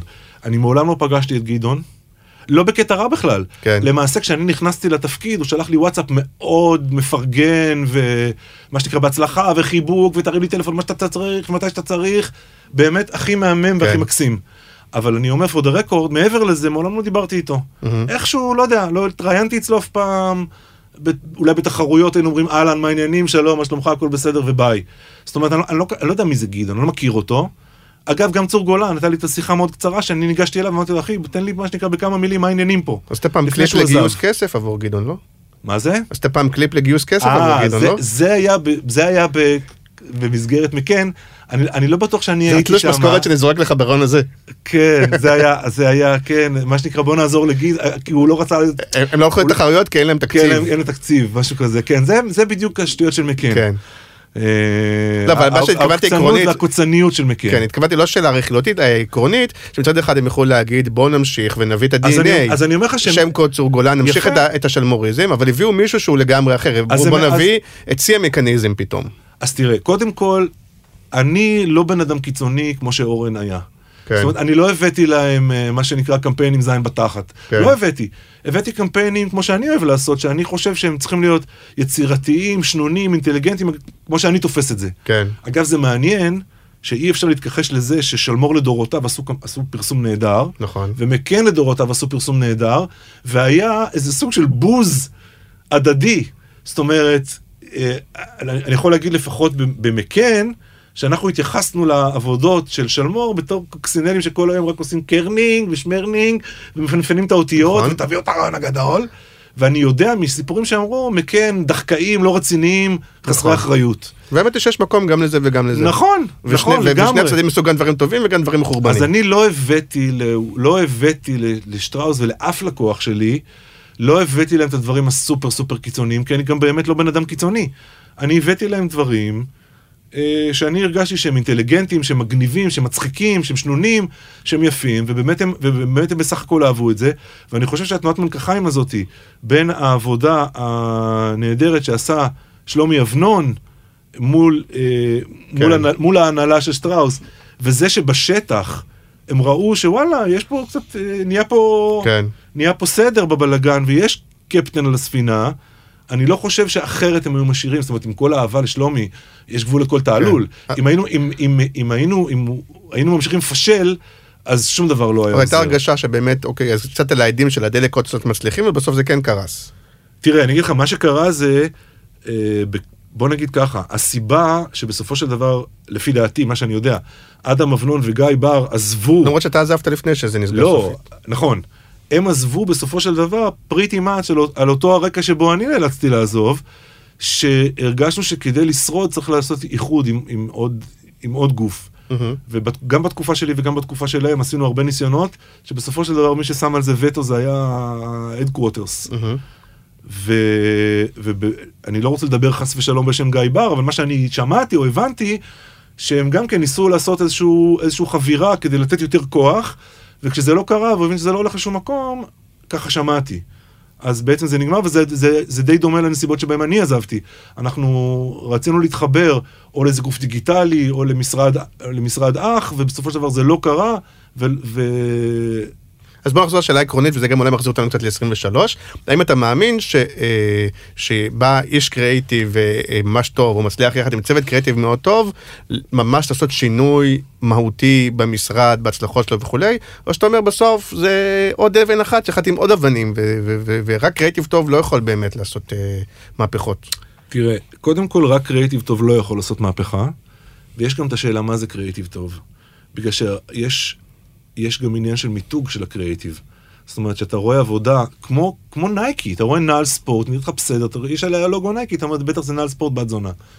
אתה רואה עבודה... טוב, עדין יש דוגמה טובה, ועוד פעם היא לא קשורה לא אליי ולא אליך, אני מאמין, ובכיף לפרגן, ליאו ברנט כזה, שהגיע עמי אלוש, והגיע אה, גם, גם פולצ'ק, לא משנה, והצליחו לקחת משרד שהיה בסדר, ולהפוך אותו, בלי עכשיו לריב מה זה קריאיטיב טוב, כולנו מסכימים שהצליחו להפוך אותו לאחד שעושה דברים באמת מגניבים, ולא היה להם את המדבקה של נייקי, כי ליאו ברנט לא הייתה לו הילה.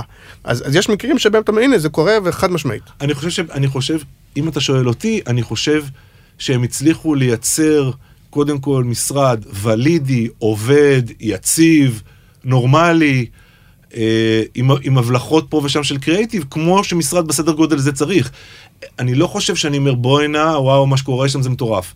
הם עושים עבודה מצוינת, מה שנקרא good solid work פלוס פלוס נגיד לא, את אבל זה. בוא, אבל בוא נדבר בהמשלה עליכם. אז אתה אומר, עכשיו אתה שותף במשרד שהוא אז אני- דיגיטלי, קצת יותר קטן, קצת הוא באמת יכול להיות יותר בועט, יותר זה, יותר זה. לא, אני לא חושב שהוא יכול... תראה, זה, זה, מאוד, מאוד, זה מאוד מאוד תלוי באמון. הרבה פעמים אנשי קריאייטיב מצפים שהלקוח, לא מוכנים לנקוף אצבע כדי ליצור יחסי אמון עם הלקוח, הם פשוט מצפים שהלקוח יאמין להם שיהיה בסדר ושיהיה גדול, ואל תדאג, ואל תדאג, סמוך עלינו, אנחנו נעשה לך פה פרסומת, משהו לא נורמלי. אה, אבל הדברים האלה עובדים על יחסי אמון, זה לא, זה לא, גם מקן בשנים הגדולות שלו, so called, לא, לא התחיל מפרסומות לא נורמליות מההתחלה. עשו פרסומות סבירות ובינוניות, ולאט לאט למדו את המטריה, והלכו והשתפרו. כן. וגם, וגם אה, של מור אבנון עמיחי, גם כן לאט לאט בנו את, ה, בנו את המותג, ובנו את היכולות, וקיבלו יותר חופש מהלקוחות לעשות דברים יותר מעניינים ויותר יפים ויותר זה. אז אני חושב, גם נכון, היום... למרות, ש- למרות שאני עדיין היום- מאמין שעוד פעם אני אפילו כעסו עליי פעם שכתבתי כי ואני לא איזה חבר טוב של ספי ואני אומר יש תקופת ספי ביהושע שבבת אחת הרגשת שנשתנה משהו לטובה או באמת תקופת ליאור ברנט בבת אחת הרגשת שמשתנה משהו לטובה. אגב, זה, זה, זה, אה, יש מקרים שזה קורה אה, באומן עם פרסמן וזה בבת אחת כאילו בהרג- פעם יכול להיות שזה בבת אחת אני מרגיש שקורה שם משהו יש את המקרים האלה. קודם כל, אני חייב להגיד לך שלפי דעתי, ההצלחה של באומן התחילה עם יורם לוי. הם, הם הביאו את כל, את ה... סליחה, ארבע גולד, ארבע כן. גרנד פרי בפאקינג פסטיבל כאן, זה היה במשמרת שלו. כן ונדמה לי לובטון גם גם צריך לתת לו קרדיט נדמה לי. נכון, לגמרי. אני לא חושב שיש, אני לא חושב שיש באמת הצלחות בן לילה. יש לפעמים מישהו שדורך כוכבו בבת אחת, יכול להיות באמת שספי שקד זה דוגמה כזאת.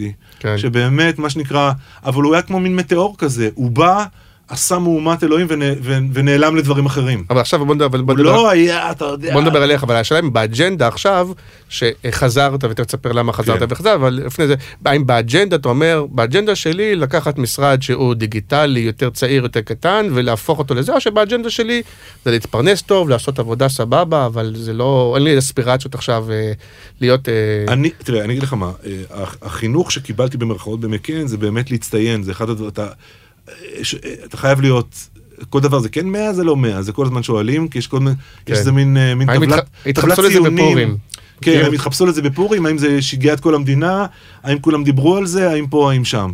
אז הד- הדבר הזה ה-DNA הזה מלווה אותי אני כל כן. הזמן מנסה להצטיין לעשות פרסומות נהדרות. לעשות דברים אה, מצוינים שאני אהיה גאה בהם ואני אסתובב ויגיד mother fuckers אני עשיתי את זה במובן הזה זה כן. אני חושב שזה זה פשוט התמונה יותר תלת-ממדית.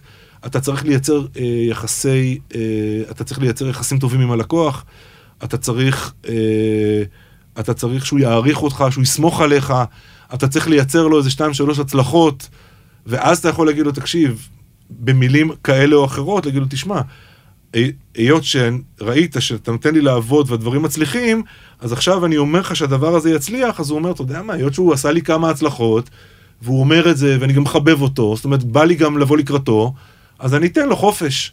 אז במובן הזה, אה, וגם צריך באמת לדעת מה, מה הלקוחות, מה הלקוחות אוהבים. יש לקוחות שהרבה יותר חשוב להם סדר וניקיון ועמידה בזמנים. יש לקוחות באמת שרוצים להיות, אה, אה, שרוצים להיות, לעשות עבודה מדהימה.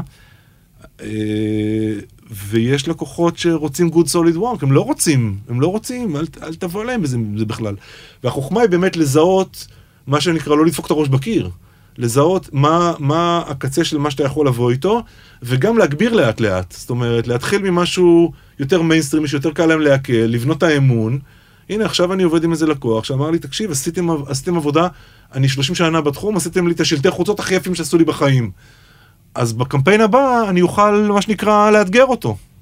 אבל השקפת העולם של עצמאי מול שכיר, כי רוב השנים היית שכיר, ובאמת האיש קריאיטיב הזה היית כאילו הצד במשרד, שמה שמעניין אותו זה להביא את ההברקות ואת ההבלחות ואת הפרסים ואת הדברים, ולא שלא עניין, אבל כאילו, אבל אתה יודע, אבל שישברו את הראש בניהול בהירר- ובהפקה. וזה. בהיררכיה היה לי יותר חשוב כן, הקריאיטיב. ופתאום אתה אומר לעצמך, זה כבר כסף שלי, אם יאב- אם יאבד לקוח, אתה בתור שכיר אתה אומר, טוב, איזה מזל, איבדנו את הכאב ראש הזה, גם ככה הוא לא היה מאשר כלום. פה הולך לקוח, הולך לקוח, הולך לי משכורת, הולך לי רווחים, הולך לי עובדים, אה, נכון. כמה זה משנה. תראה, אני לא, אני לא, אני אגיד לך, כשאתה רוצה למכור, כשאתה רוצה למכור ללקוח, אתה, אתה, גם, קודם כל גם אי אפשר בכוח. זאת אומרת, דברים מסוימים נגיד שבמקן, בגלל העוצמה שלהם ובגלל שה... הבן אדם שמולו אתה מדבר, הוא לא יכול לפטר אותך, זאת אומרת, הדברים האלה נסגרים ברמת בזמנו הנוחי דנקנר, so called, כן. אז, אז יש הרבה יותר תחושה של שווים בין המשרד פרסום לבין הלקוח, וזה לא כמו היום, שאני עובד בדרך כלל עם הבעל הבית, שהוא בנה את העסק, אה, והאנשים שאני עובד מולם, אני מה שנקרא חי ומת בידיים שלהם. כן. אז אני צריך להיות יותר זהיר. אז שם זה באמת, אתה יודע, אפשר, אפשר לפוצץ, כן. בגלל שכולם כולם יודעים מה המשחק. יודעים שהיחסים יותר שוויוניים, ו, והיום אני לא נהנה מה, מהחופש הזה ומהפריבילגיה הזאת, אז אני, אז אני כן קצת יותר זהיר, אבל אני יכול להגיד לך שאני, כמו שאמרתי לך גם מקודם, אני באמת בן אדם שמסתכל משני הצדדים.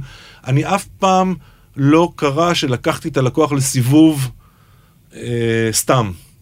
אפילו נגיד פעם עשיתי איזה קמפיין לפני מיליון שנה, אה, לנטוויז'ן, אם ביום שלישי לא בא לי. זה כן. אולי הקמפיין היחיד שעשיתי שבאמת הפך למטבע לשון, מורן... אה, מורן אייזנשטיין. כן. אז, אבל אז זה- אבל זה זה, דוגמה- זה עבד נהדר ללקוח, זה היה פצצה. זה גם היה טיפה כזה מיני טיפה בוטה, כי הייתה אז כזה, היה לה סיליקון והיא הייתה ציצים נורא גדולים, והיא עמדה כזה במין אה, פוזיציה פתיינית כזאת ואמרה, ואם ביום שלישי לא בא לי, כאילו, ואם ביום שלישי לא בא לי לעשות איתך סקס, נכון. בסוגריים, למרות שהרבה שנים, אני לא זוכר אם זה יחד איתך או רק אני בראש, אבל כאילו נתנו את זה בתור דוגמה לזה שלפעמים יש קמפיינים שלא יודעים מראש ולא מצפים שזה, והם קורים במקרה, שלפעמים זה קורה במקרה. נכון. בוא נגיד כי- ככה, ההצלחה של זה הייתה הרבה יותר גדולה ממה שחשבנו, זו הייתה, הייתה בדיחה קטנה וחמודה בתוך קמפיין, ופתאום זה נהיה, אם היית שואל אותי האם אני אומר לך, אחי, סמוך עליי, כל המדינה תדבר על זה? נכון. ממש לא. וזה הפך למטבע לשון כמו שאתה אומר. נכון, אבל לעומת זאת נגיד, אבל היו דברים שכן ידענו. נכון. אה, יופלה, דיאט יופלה, או כן. נגיד הקמפיין של יס, בחדר עריכה אמרנו כבר כל המדינה, זהו. כן. אני זוכר שישבנו שם ו... רגע, אז בוא, אז בוא נחזור להיום. אז, אז היום נגיד שהחלטת לחזור, אז עדיין, א', כמה, כמה לדעתך היום מלווה אותך הילת הבני ברונסקי, מה שנקרא, או שאתה אומר שעם השנים המותג קצת שכח, אנשים התחלפו המנהלי לקוח, וזה לא כולם, אני נכנס לחדר ואומרים, הנה בני ברונסקי הילה, הנה בני ברונסקי, בקושי, אני- אני- כמה זה אני- מלווה אותך ההילה הזאת? אני אגיד לך. אה, בוא נגיד ככה, אנשים לא זוכרים לך, אה, לא זוכרים לך נגיד רק דבר אחד, הוא רק כזה, או רק כזה, או רק כזה, או רק כזה, הם זוכרים כמה דברים. יש מה שנקרא ticket to the party, הם חייבים לחשוב שאתה, מוכש... הם חייבים לחשוב שאתה איש מקצוע טוב, כן. אבל אני חושב שה... אה, אני חושב שה... אני אומר מה שנקרא ביושר, אני חושב שהקילר אפליקיישן שלי זה שאנשים שעבדתי איתם בעבר מאוד שמחים לעבוד איתי, בגלל שתמיד כיבדתי אותם, בגלל שהרבה מאוד, קרה לי לא פעם ולא פעמיים, שכל מיני מנהלי לקוח או אנשים וזה שאמרו, ראיינת אותי, ראיינת אותי והיית מאוד נחמד, וגם אם לא קיבלת אותי, אז שלחת אותי למישהו אחר ועשית שיחת טלפון בתוך, ה- תוך כדי הראיון, אמרת, תקשיב, אין לי מה לעשות איתך, אבל בוא נרים רגע טלפון לרונה ממקן, ואני אשאל אותה אם היא צריכה. כן. ו- וזה חלק באמת מהפילוסופיה שלי, שבטוב הדברים הולכים יותר טוב. אז במובן הזה, אה, זה לא שאנשים אומרים בני ברונסקי הגאון. הם אומרים, אה, יש אולי אנשים שחושבים שאני מאוד מוכשר וטה-טה-טה whatever, יודעים שאני, עזוב, מוכשר. איש מקצוע מצוין, אבל הם אומרים, אני, אני אשמח לעזור לו, אני אשמח שהוא יעבוד איתי, אני שמח שהוא, אני, מה שנקרא, מכל הלב. כי, כי, כי, כי אני כזה בן אדם, אבל, אני, אבל היית עכשיו אני אוהב של... מכל הלב. אבל זאת אומרת, היית עכשיו בסוג של צומת, שאמרת, אוקיי, אני נגיד אני רוצה לחזור אה, למשחק, אה, אני מניח שאני לא אחזור למשרדים הגדולים, תכף תספר בטח מאיזה בחירה. לא רציתי, לא רציתי. ואני רוצה להיות שותף, אני עוד פעם, אני עוד מעט בן 50, אני רוצה משהו שאני אהיה שותף בו וכולי. נכון. אה, ועדיין היו בטח כמה אופציות, למה דווקא, איך בחרת דווקא את אה, 23? אה, אני אגיד לך, אה, שתי סיבות עיקריות. אחד, יוסי צרפתי היה נורא חמוד. כן, הוא איש מאוד נחמד. הוא איש, הוא איש נורא נחמד וחכם וזה, ו... וגם מה שנקרא אה, חבר משותף מאוד טוב חיבר בינינו. שאני מאוד סומך על החבר הזה, והוא מאוד שמח על החבר הזה, והוא אמר, תקשיבו, אני, מה שנקרא, נותן לכם את המילה שלי, שכל אחד מכם הוא סבבה מהצד השני. כן. זה מאוד עזר לי להחליט. דבר שני, אני ראיתי שיש לי מה שנקרא, יש לי חריץ, יש לי נישה. זאת אומרת, אה, 23 הייתה צריכה לעבור ממשרד שהוא רק עושה דיגיטל, לתת full service, כי היום אין ברירה, זה מה ש... רק דיגיטל זה לא ילך, בגלל שלקוחות לאורך זמן ילכו למשרדים שייתנו להם את כל ה package. אבל גם יש לכם איזשהו חיבור עם חברון זלצמן, שהם כאילו אמורים להיות ה offline ואתם הדיגיטל, מצד שני אתה אומר, אנחנו גם נותנים את הכל, אז איך הכל הזה עובד נכון. ביחד? אני אגיד לך ככה, קודם כל, יש פה גם, מעבר לאסטרטגיות, יש פה גם אנשים. וגם דודי חברון וגם גבי זלצמן הם אנשים נורא חמודים, הם אנשים חכמים. אתם יושבים פיזית ביחד? לא? אנחנו אה, שכנים. כן. אבל הם אנשים מאוד אינטליגנטים וחדים ומבינים פרסום וזה, וסבבה לעבוד איתם. אתה יודע, אם הם היו שני אנשים בלתי נסבלים, זה היה אחרת, או להפך. אז במובן הזה, הם, הם גם אנשי מקצוע טובים וגם זה. עכשיו... אה, נכון. למרות שיסלח לי, אז אני מקווה שאני לא... הם מאוד מיוחדים, אני מכיר אה, אה, את שניהם, הם שלמוריסטים. נכון, נכון. באיזושהי מידה. נכון, כן, נכון. אז בקטע הזה זה היה באמת כאילו, זה מה שנקרא, מעולם לא נפגשנו קודם. כן. זאת אומרת, לא, לא פגשתי לא את, אה, לא את אה, דודי חברון ולא את גבי, לא לא יודעת מי הם. לא, אבל אין איזושהי. התנגשות אה, לא, לפעמים ש... לא, לא, לא, לא, אין. שהם אומרים בואנה זה רעיון כזה זה ואתה אומר בואנה זה וזה, וזה לא מתחבר ואתה אומר טוב זה אין פה טוב ורע אולי שתי גישות זה לא קורה כי צרפתי נגיד הוא כן יותר מה לפי שאני יודע מה, מהפתוחים ליברליים צרפ- צרפתי הוא, הוא, הוא ליברלי והוא הוא בלאגניסט, הוא אוהב את הבלאגן, הוא אוהב לעשות... נכון.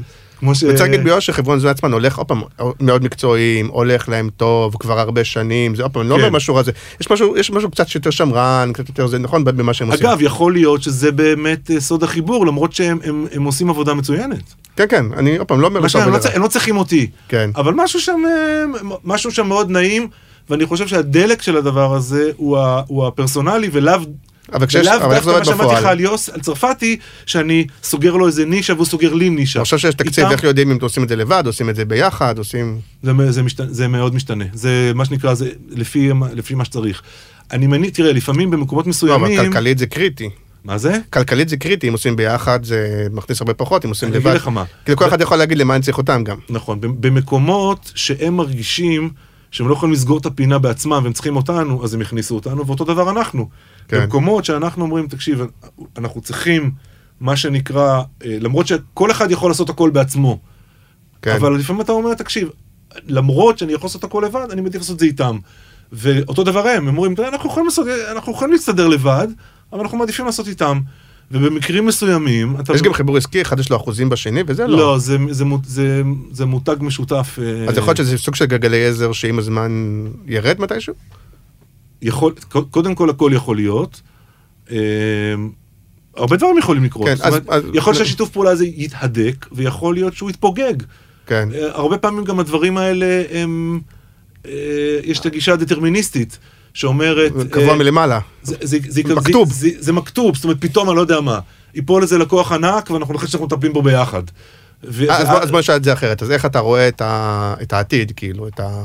כי זה די, כמה זמן זה, שם חצי שנה, שנה? אה, לקראת שנה, עוד מעט... אה, כן, אז מה, איך זה, ה- איך- איך אתה רואה את עצמך בתוך כל הדבר הזה, תראה, כל הדבר אני, הזה הולך? ה- אנחנו- ה- 23 זה ישות עצמאית. כן, אז אם אני שם, אני שם רגע מה שנקרא את חברון זלצמן בצד, עזוב אותם. כן. הם- הם לא, לא, אני סבבה, מדבר עליך, אבל... אה, אנחנו, אני, החזון שלי זה להיות משרד שנותן פתרון גם דיגיטלי מאוד איכותי וגם אנלוגי, ובעצם תוך, אני מעריך שתוך איזשהו זמן הגבולות ילכו ועוד יותר ועוד יותר יטשטשו יחסית למה שהם היום. זאת אומרת, אם פעם באמת זה היה דיכוטומי לגמרי, ו- כן, אבל אם הזכרת ו- קודם את המילה positioning, אז נגיד מה ה positioning של אה, 23, נגיד לא היום, אבל במה שאתה רוצה. לאורך. זמן, כן. אה, משרד היברידי, שמב- שמב- אבל זה שמבין... קצת צריך לשנות לא? זה לא שכאילו אין... היום רוב התעשייה היא סוג של היברידית. תראה, רוב התעשייה, אתה יכול להסתכל להם בעיניים ולהגיד באמת באמת מה הם. באמת, עזוב שהם נותנים את כל ה full service. כן. כרגע לצורך העניין, אם אני מסתכל, נגיד, אני לא, אני לא אתחיל להגיד לך על אחרים, אני אגיד על עצמי. כרגע ה positioning שלנו מסתכלים עלינו, אומרים סבבה, בני ברונסקי באמת סבבה, אבל זה משרד דיגיטל שיודע לתת גם שירותי offline. כן. זאת, זה, ככה רואים אותנו היום. כן. ומשרדים אחרים אומרים, תקשיב, עזוב, אה, בתכלס, בתכלס, זה משרד ה offline. כן, מה שנקרא, יש ילדים ומהגרים. הם ילדים של ה offline שמהגרים לזה, ומרגישים נכון. שהם מהגרים. ו- וגם תראה, אני לא, אני מה שנקרא, אני, אני לכל אורך הראיון, אני משתדל להיות מאוד גלוי ואותנטי, כן. אבל מה שנקרא לא לעצבן אף אחד יותר מדי. לעצבן קצת, אבל לא יותר מדי. לא, בסדר גמור. אז אני אומר, גם אם תסתכל על המשרדים הגדולים, אתה תוכל להגיד, תקשיב, סבבה, הם עושים הכל, אבל הם, אבל הם משרד offline. סבבה, כל הכבוד, אין בעיה, הם מדהימים, טה-טה-טה, הם משרד offline. אתה יכול להגיד, אלה באמת, תקשיב, אלה משרד דיגיטל. נכון, הם נותנים את כל ה service, וגם הם מתעצבנים שאומרים עליהם שהם דיגיטל, אבל, אבל תכלס הם דיגיטל שנותן גם offline. ואין היום הרבה משרדים שאתה אומר, תקשיב, הם באמת משרד... אתה יודע מה, יהיה יותר... תגיד אתה.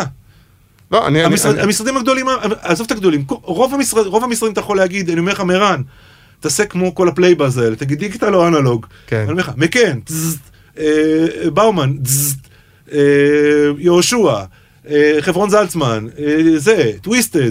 אתה יכול להגיד, תקשיב, באמא שלך, הם דיגיטליים. אבל אתה מרגיש שאתם היום מרגיש- בתחרות של מקן אדלר באומן, או שאתה אומר, אני בתחרות מול ה...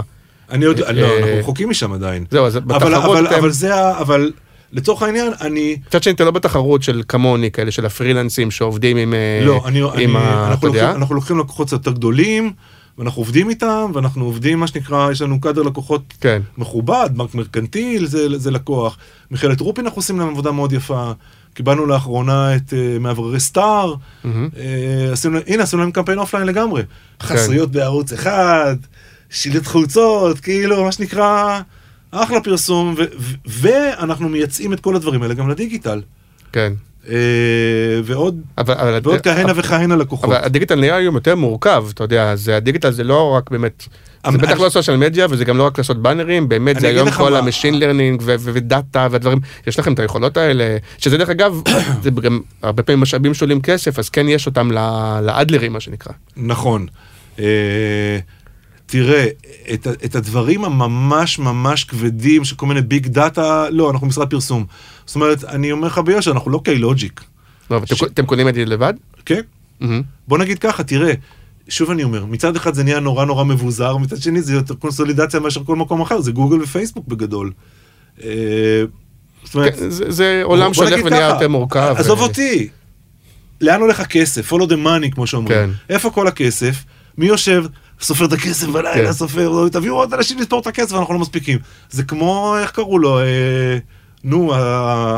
לא רוצה להסתבך פה עם אף אחד, הסוחר סמים הזה מנרקוס. כן. איך קראו לו? נו. ישי. הסוחר סמים, נו, ההוא הגדול. הבעיה שאחר כך יש אה, אה, לא, אסקובר. אסקובר. אתה מבין, פייסבוק, גוגל, זה מין כאלה, אתה יודע, יש להם ערימות של כסף. כמו כן. הדוד של דונלד דאק, שהיה לו בריכה מלאה מטבעות זהב, היה לו מקפצה, הוא קופץ לתוך הבריכה עם המטבעות זהב. כן. אז, אז אני אומר, מצד אחד אתה אומר, הכל מבוזר והכל מהמם וזה, אבל מצד שני, ה... הדברים יותר, יותר ואתה חי בשלום עם הדיגיטל, או שזה צפרדע שאתה צריך אני? מאוד, אני, אני מאוד אוהב את ה... זה, זה הרבה יותר, בוא נגיד, זה הרבה יותר פתוח והרבה יותר אה, מעניין ומדליק וזה. הנה, למשל, אחד הלקוחות שלנו זה סולגר, שדרך אגב אנחנו מטפלים בו יחד עם חברון זלצמן, כן. אה, ועשינו להם איזה מין קמפיין שהוא, אה, שהוא אה, קמפיין אה, כאילו מהלך אה, קדמי כזה, מהמם. של פסלים אנושיים שעומדים, אה, זה כאילו אתה תקוע בגלל שהמפרקים שלך whatever, כן. אז הבאנו אנשים צבועים כמו פסלים כאלה מברונזה, אה, ותקועים. ועשינו את זה בפארק הירקון, את הדבר הזה צילמנו וזה וזה. עכשיו, מה שנורא, מה שנורא יפה שקרה ב, ב, בשנים האחרונות, שההבנ- שבסוף, בסוף, בסוף, אתה יודע, הכל זה וידאו. מה זאת אומרת? זאת אומרת, גם כשאתה עושה איזה, איזה, לא יודע מה, איזה מכונת, היה תקופה שכולם עשו כן. אה, מכונות אה, דיספנסרים כאלה של דברים. כן. אתה מכניס שקל ויוצא לך מכונת קולה והוא מוציא את היד. ועושה לך זה. כן. Whatever. תכלס, הדברים האלה, הם לא חיים על על ה-50 הקדם. על ה-50 איש שבאמת ראו את המכונה, שהביאו אותה לעשר דקות לדיזנגוף סנטר. כן. מי שרואה את זה, זה המיליונים שרואים את זה אחרי זה בווידאו. אז במובן הזה זה מאוד דומה ל offline, אתה מספר סיפור, סיפור יותר מעניין. אז גם אנחנו, זה מה שעשינו. זאת אומרת, הכמה מאות בודדות של אנשים שנחשפו ליום הזה, שבו פרסנו את האנשים התקועים בפארק הירקון, אה, זה כאין וכאפס לעומת כל האנשים שראו את הסרט שעשינו על הפעילות. ואתה אתה רואה, וזו שאלה שגם מעניין גם אותי, גם אני מתחבט בזה. אתה רואה את האנשים, נגיד, מהדור שלך, שעוד פעם, שהם קרובים ל-50, ש- אה, ואתה אפילו יכול לתת להם עצה, יש כאלה שאומרים, לא יודע מה, אני לא רלוונטי, אני מבוגר מדי, יש כאלה שמנסים, אה, אה, איך, ובכלל אנשים גם יותר צעירים, אפשר להת- להתבגר יותר, אפשר, אתה מכיר את השאלות, אנחנו כשהיינו פעם, כשהיינו קצת יותר צעירים, אמרנו, אנחנו בכלל לא מכירים אנשים בני 50 שהם זה, נכון, יש, זה אה, נראה מעבר יש אגדה. שיש, זה איזה- אנשים מתים.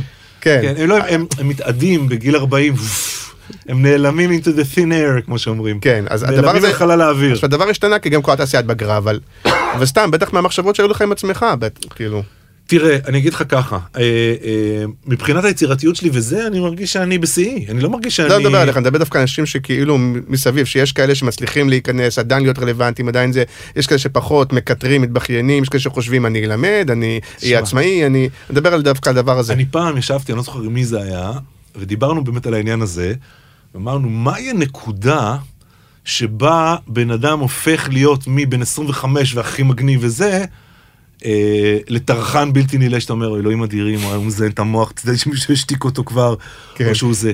והתשובה שהגענו אליה, זה שאם אתה חד הבחנה ואתה רואה מעבר לזה שהוא בן 25 ושרירי וחתיך או חתיכה או לא יודע מה והם צעירים ו... ולא יודע מה והם יוצאים בלילה, אתה רואה את הטרחנות כבר בגיל הצעיר, או לחילופין אתה רואה שהבן אדם הזה הוא מדליק והוא יהיה מדליק גם בגיל 80, אוי ואני הייתי סמל לטרחנות באיזושהי תקופה לדעתי. תראה, קודם כל אתה בחברה טובה גם אני טרחן. לא, חשבתי שתגיד שיש את השלב, אני עוד לא הגעתי לזה, יש את השלב שאמרתי, יש שלב שבו קונים גופיית סבא. לפני זה יש את השלב, אפרופו אחי, אני הייתי בשלב הזה ועברתי אותו, אני לא משתמש יותר בגופיות לא, סבא. יש את השלב, אני תמיד, אה, זה, שכאילו מתי אתה עובר מגרבי ספורט לגרבי בד. שזה אני כן עברתי דרך אגב, שאני לא הולך עם גרבי ספורט, אתה יודע שסבתא קונה, ואז יש את השלב שמתישהו קונים גופיית סבא, שזה אמרתי באמת, ביום שאני קונה גופיית סבא תירו בי. נכון, זה נראה לי me. כאילו הכי דוד בעולם. אז תראה, לגבי הגרביים, יש היום טרנד עולמי שאני חלק ממנו, שזה לעבור מגרבי ספורט לגרביים מגניבות, וחבל שאין פה וידאו. כן, אחר כך נצלם, כן, צבעוניות אתה כאלה. גרביים. צבעוניות של מגניבים. אבל זה רגע לפני שאתה הולך עם אה, עניבה של דונלד דאק, כאילו לא. לא, עניבות של דונלד דאק פשוט יצאו מהאופנה, היה לי פעם, של סימפסונס וזה, אבל זה פשוט... לא לבשתי אותם אף פעם, כי בארץ לא לובשים עניבות, אז כן. אין. לא, אני אומר, זה ה... אה, אבל הגרביים זה רץ חזק. לא, אבל אני כן מכיר, ופה אני לא אגיד שמות, ש- אה, שהביאו לאיזה משרד, פה הייתי קצת יותר צעיר, והביאו למשרד מין פרילנס שהוא נחשב פעם האגדה של האגדה, ואתה אפילו קצת מתרגש שהוא בא זה, ואז פתאום אתה עובד איתו ואתה אתה אומר, בואנה, הוא במשחקי מילים, הוא, ב- הוא, הוא התיישן קצת. יש כאלה, נכון. ואז אתה אומר, בואנה, יום אחד זה יקרה לי, בוא אחד אני נשב עם זה, ויסתכלו עליי ויגידו, בואנה, מה הוא... הוא... תראה, אני יכול להגיד לך שאני אני גם, אני גם לוקה בזה קצת, אה, מה שנקרא אה, בדחנים אנונימיים, לא, אני אני יכול להגיד... או בדחנים כפייתיים. לא, אני יכול להגיד לך שאתה לא, אני מדבר, אני מדבר בעבודה עצמה, לא בזה שבן אדם אוהב לשחק עם... שפתאום אתה מרגיש שהעבודה שלך מיושנת, פתאום אנשים של הדור החדש מסתכלים עליך וכנראה אתה, אתה, אתה נהיה מיושן ואתה... אני לא מרגיש ככה.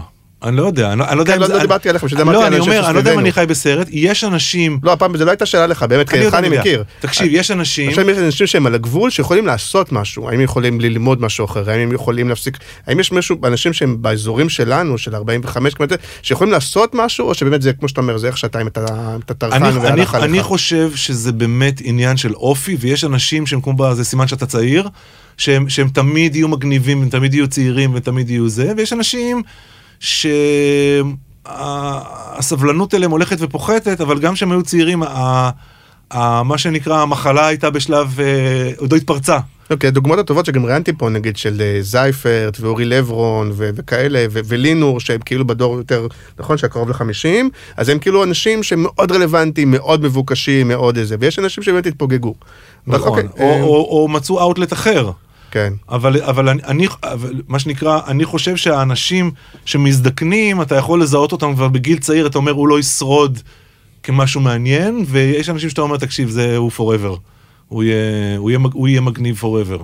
טוב, מאוד מגניב, אני תכף נשאל את איש יקר הזמן הזה, ונראה לי שאנחנו כאילו כבר מברברים את עצמנו לדעת, אז, אז רק, אה, אז, אז בוא נסיים, אם כן יש איזה משהו שלא שאלתי או דיברנו וחשבת שאתה, אתה יודע, זה ערך שהמאזינים ישמעו ואני מפספס, אה, אני יודע, לא, אה, נראה לי כיסינו גם...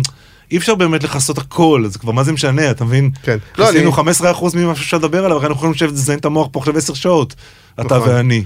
הבטחנו שנסיים במכות, זה לא קרה. לא, למה לא נלך- קרה? אולי נלך עכשיו, להרביץ סליחה, עכשיו אנחנו בצורה מסודרת מסיימים, אנחנו הולכים מכות. אבל רגע, שמים את המקל הליכה רגע בצד, מקפלים את השרוולים. כן, אגב, יש לי לחץ דם נורא גבוה. אז אה, אה, תודה רבה על, אה, על שיחה מקסימה, ואני... תודה אי- רבה אי לך. אפשר לזייף, בעיניי היה מעניין מאוד. ושבוע הבא, בחורה, אני מקווה שלא תבריז. הנבלה. בחורה מ... שאני לא מכיר אישית, מסצנה קצת אחרת, ולדעתי יהיה מאוד מגניב. ואנחנו מתקרבים לפרק החמישים, דרך אגב, ולפרק השנה עוד מעט. אתה וצפויות- מכין משהו לפרק. החמישים? צפויות הפתעות. כאילו, צפויות אתה. תביא איזה, תביא את אורן פרנק. צפויות הפתעות, בוא נגיד. לא, ככה. מי זוכר אותו? אתה מבין? אנשים, תקשיב, אני- אני- לסיום אני אגיד לך מה שנקרא על- הזמן העובר וכלה. כן. דרך אגב, זה הזמן שלא שומעים, לפי הסטטיסטיקות לא שומעים, ועכשיו אתה יכול כאילו חופשי. לא משנה, אני יכול להגיד לך למשל, אתה יודע שהגיבורי התרבות שלנו, אה, אורן פרנק, גדעון עמיחי, האנשים שעשו, שהיו שם שזה קרה, אז נגיד עובדים אצלי אה, קופירייטרים, חבר'ה צעירים, 25, 26, הם לא יודעים, הם לא שמעו בחיים שלהם על גדעון עמיחי, לא שמעו בחיים שלהם על אורן פרנק, הם גם לא שמעו על בני ברונסקי. זה כמו שיגידו לך עכשיו וימר כאלה, כל מיני כאלה שאתה כן, אומר... אתה אה, זוכר את יעקובסון, איך שהוא כן. היה נכנס לסטודיו. אז אה, אה, גדעון עמיחי, דרך אגב, סגור יבוא, כבר אה, או, זה. זה- זה מעולה ל- ל- לפרק החמישים. ורציתי לפרק החמישים וזה לא הסתייע, אז הוא יבוא אה, זה. אה, ואת אורן פרנק גם לדעתי בניו יורק, נכון? נכון. וגם הוא לא הספקתי להכיר אותו אישית, ויותר קל לי להבין ש... את מי? את אורן? כן, לא הכרתי אותו. חמד. איש מיו- איש מאוד מיוחד וחכם. הוא ו- אצלי, בשביל זה הוא- הוא כאילו כן. סוג של אגדה, אבל לא הכרתי אותו אישית. אבל אבל, אולי? אולי. אולי, אולי. אה, יאללה, שבוע טוב, יאללה, בוא נמשיך. לבלבל את המוח בחוץ. יאללה, ביי. ביי.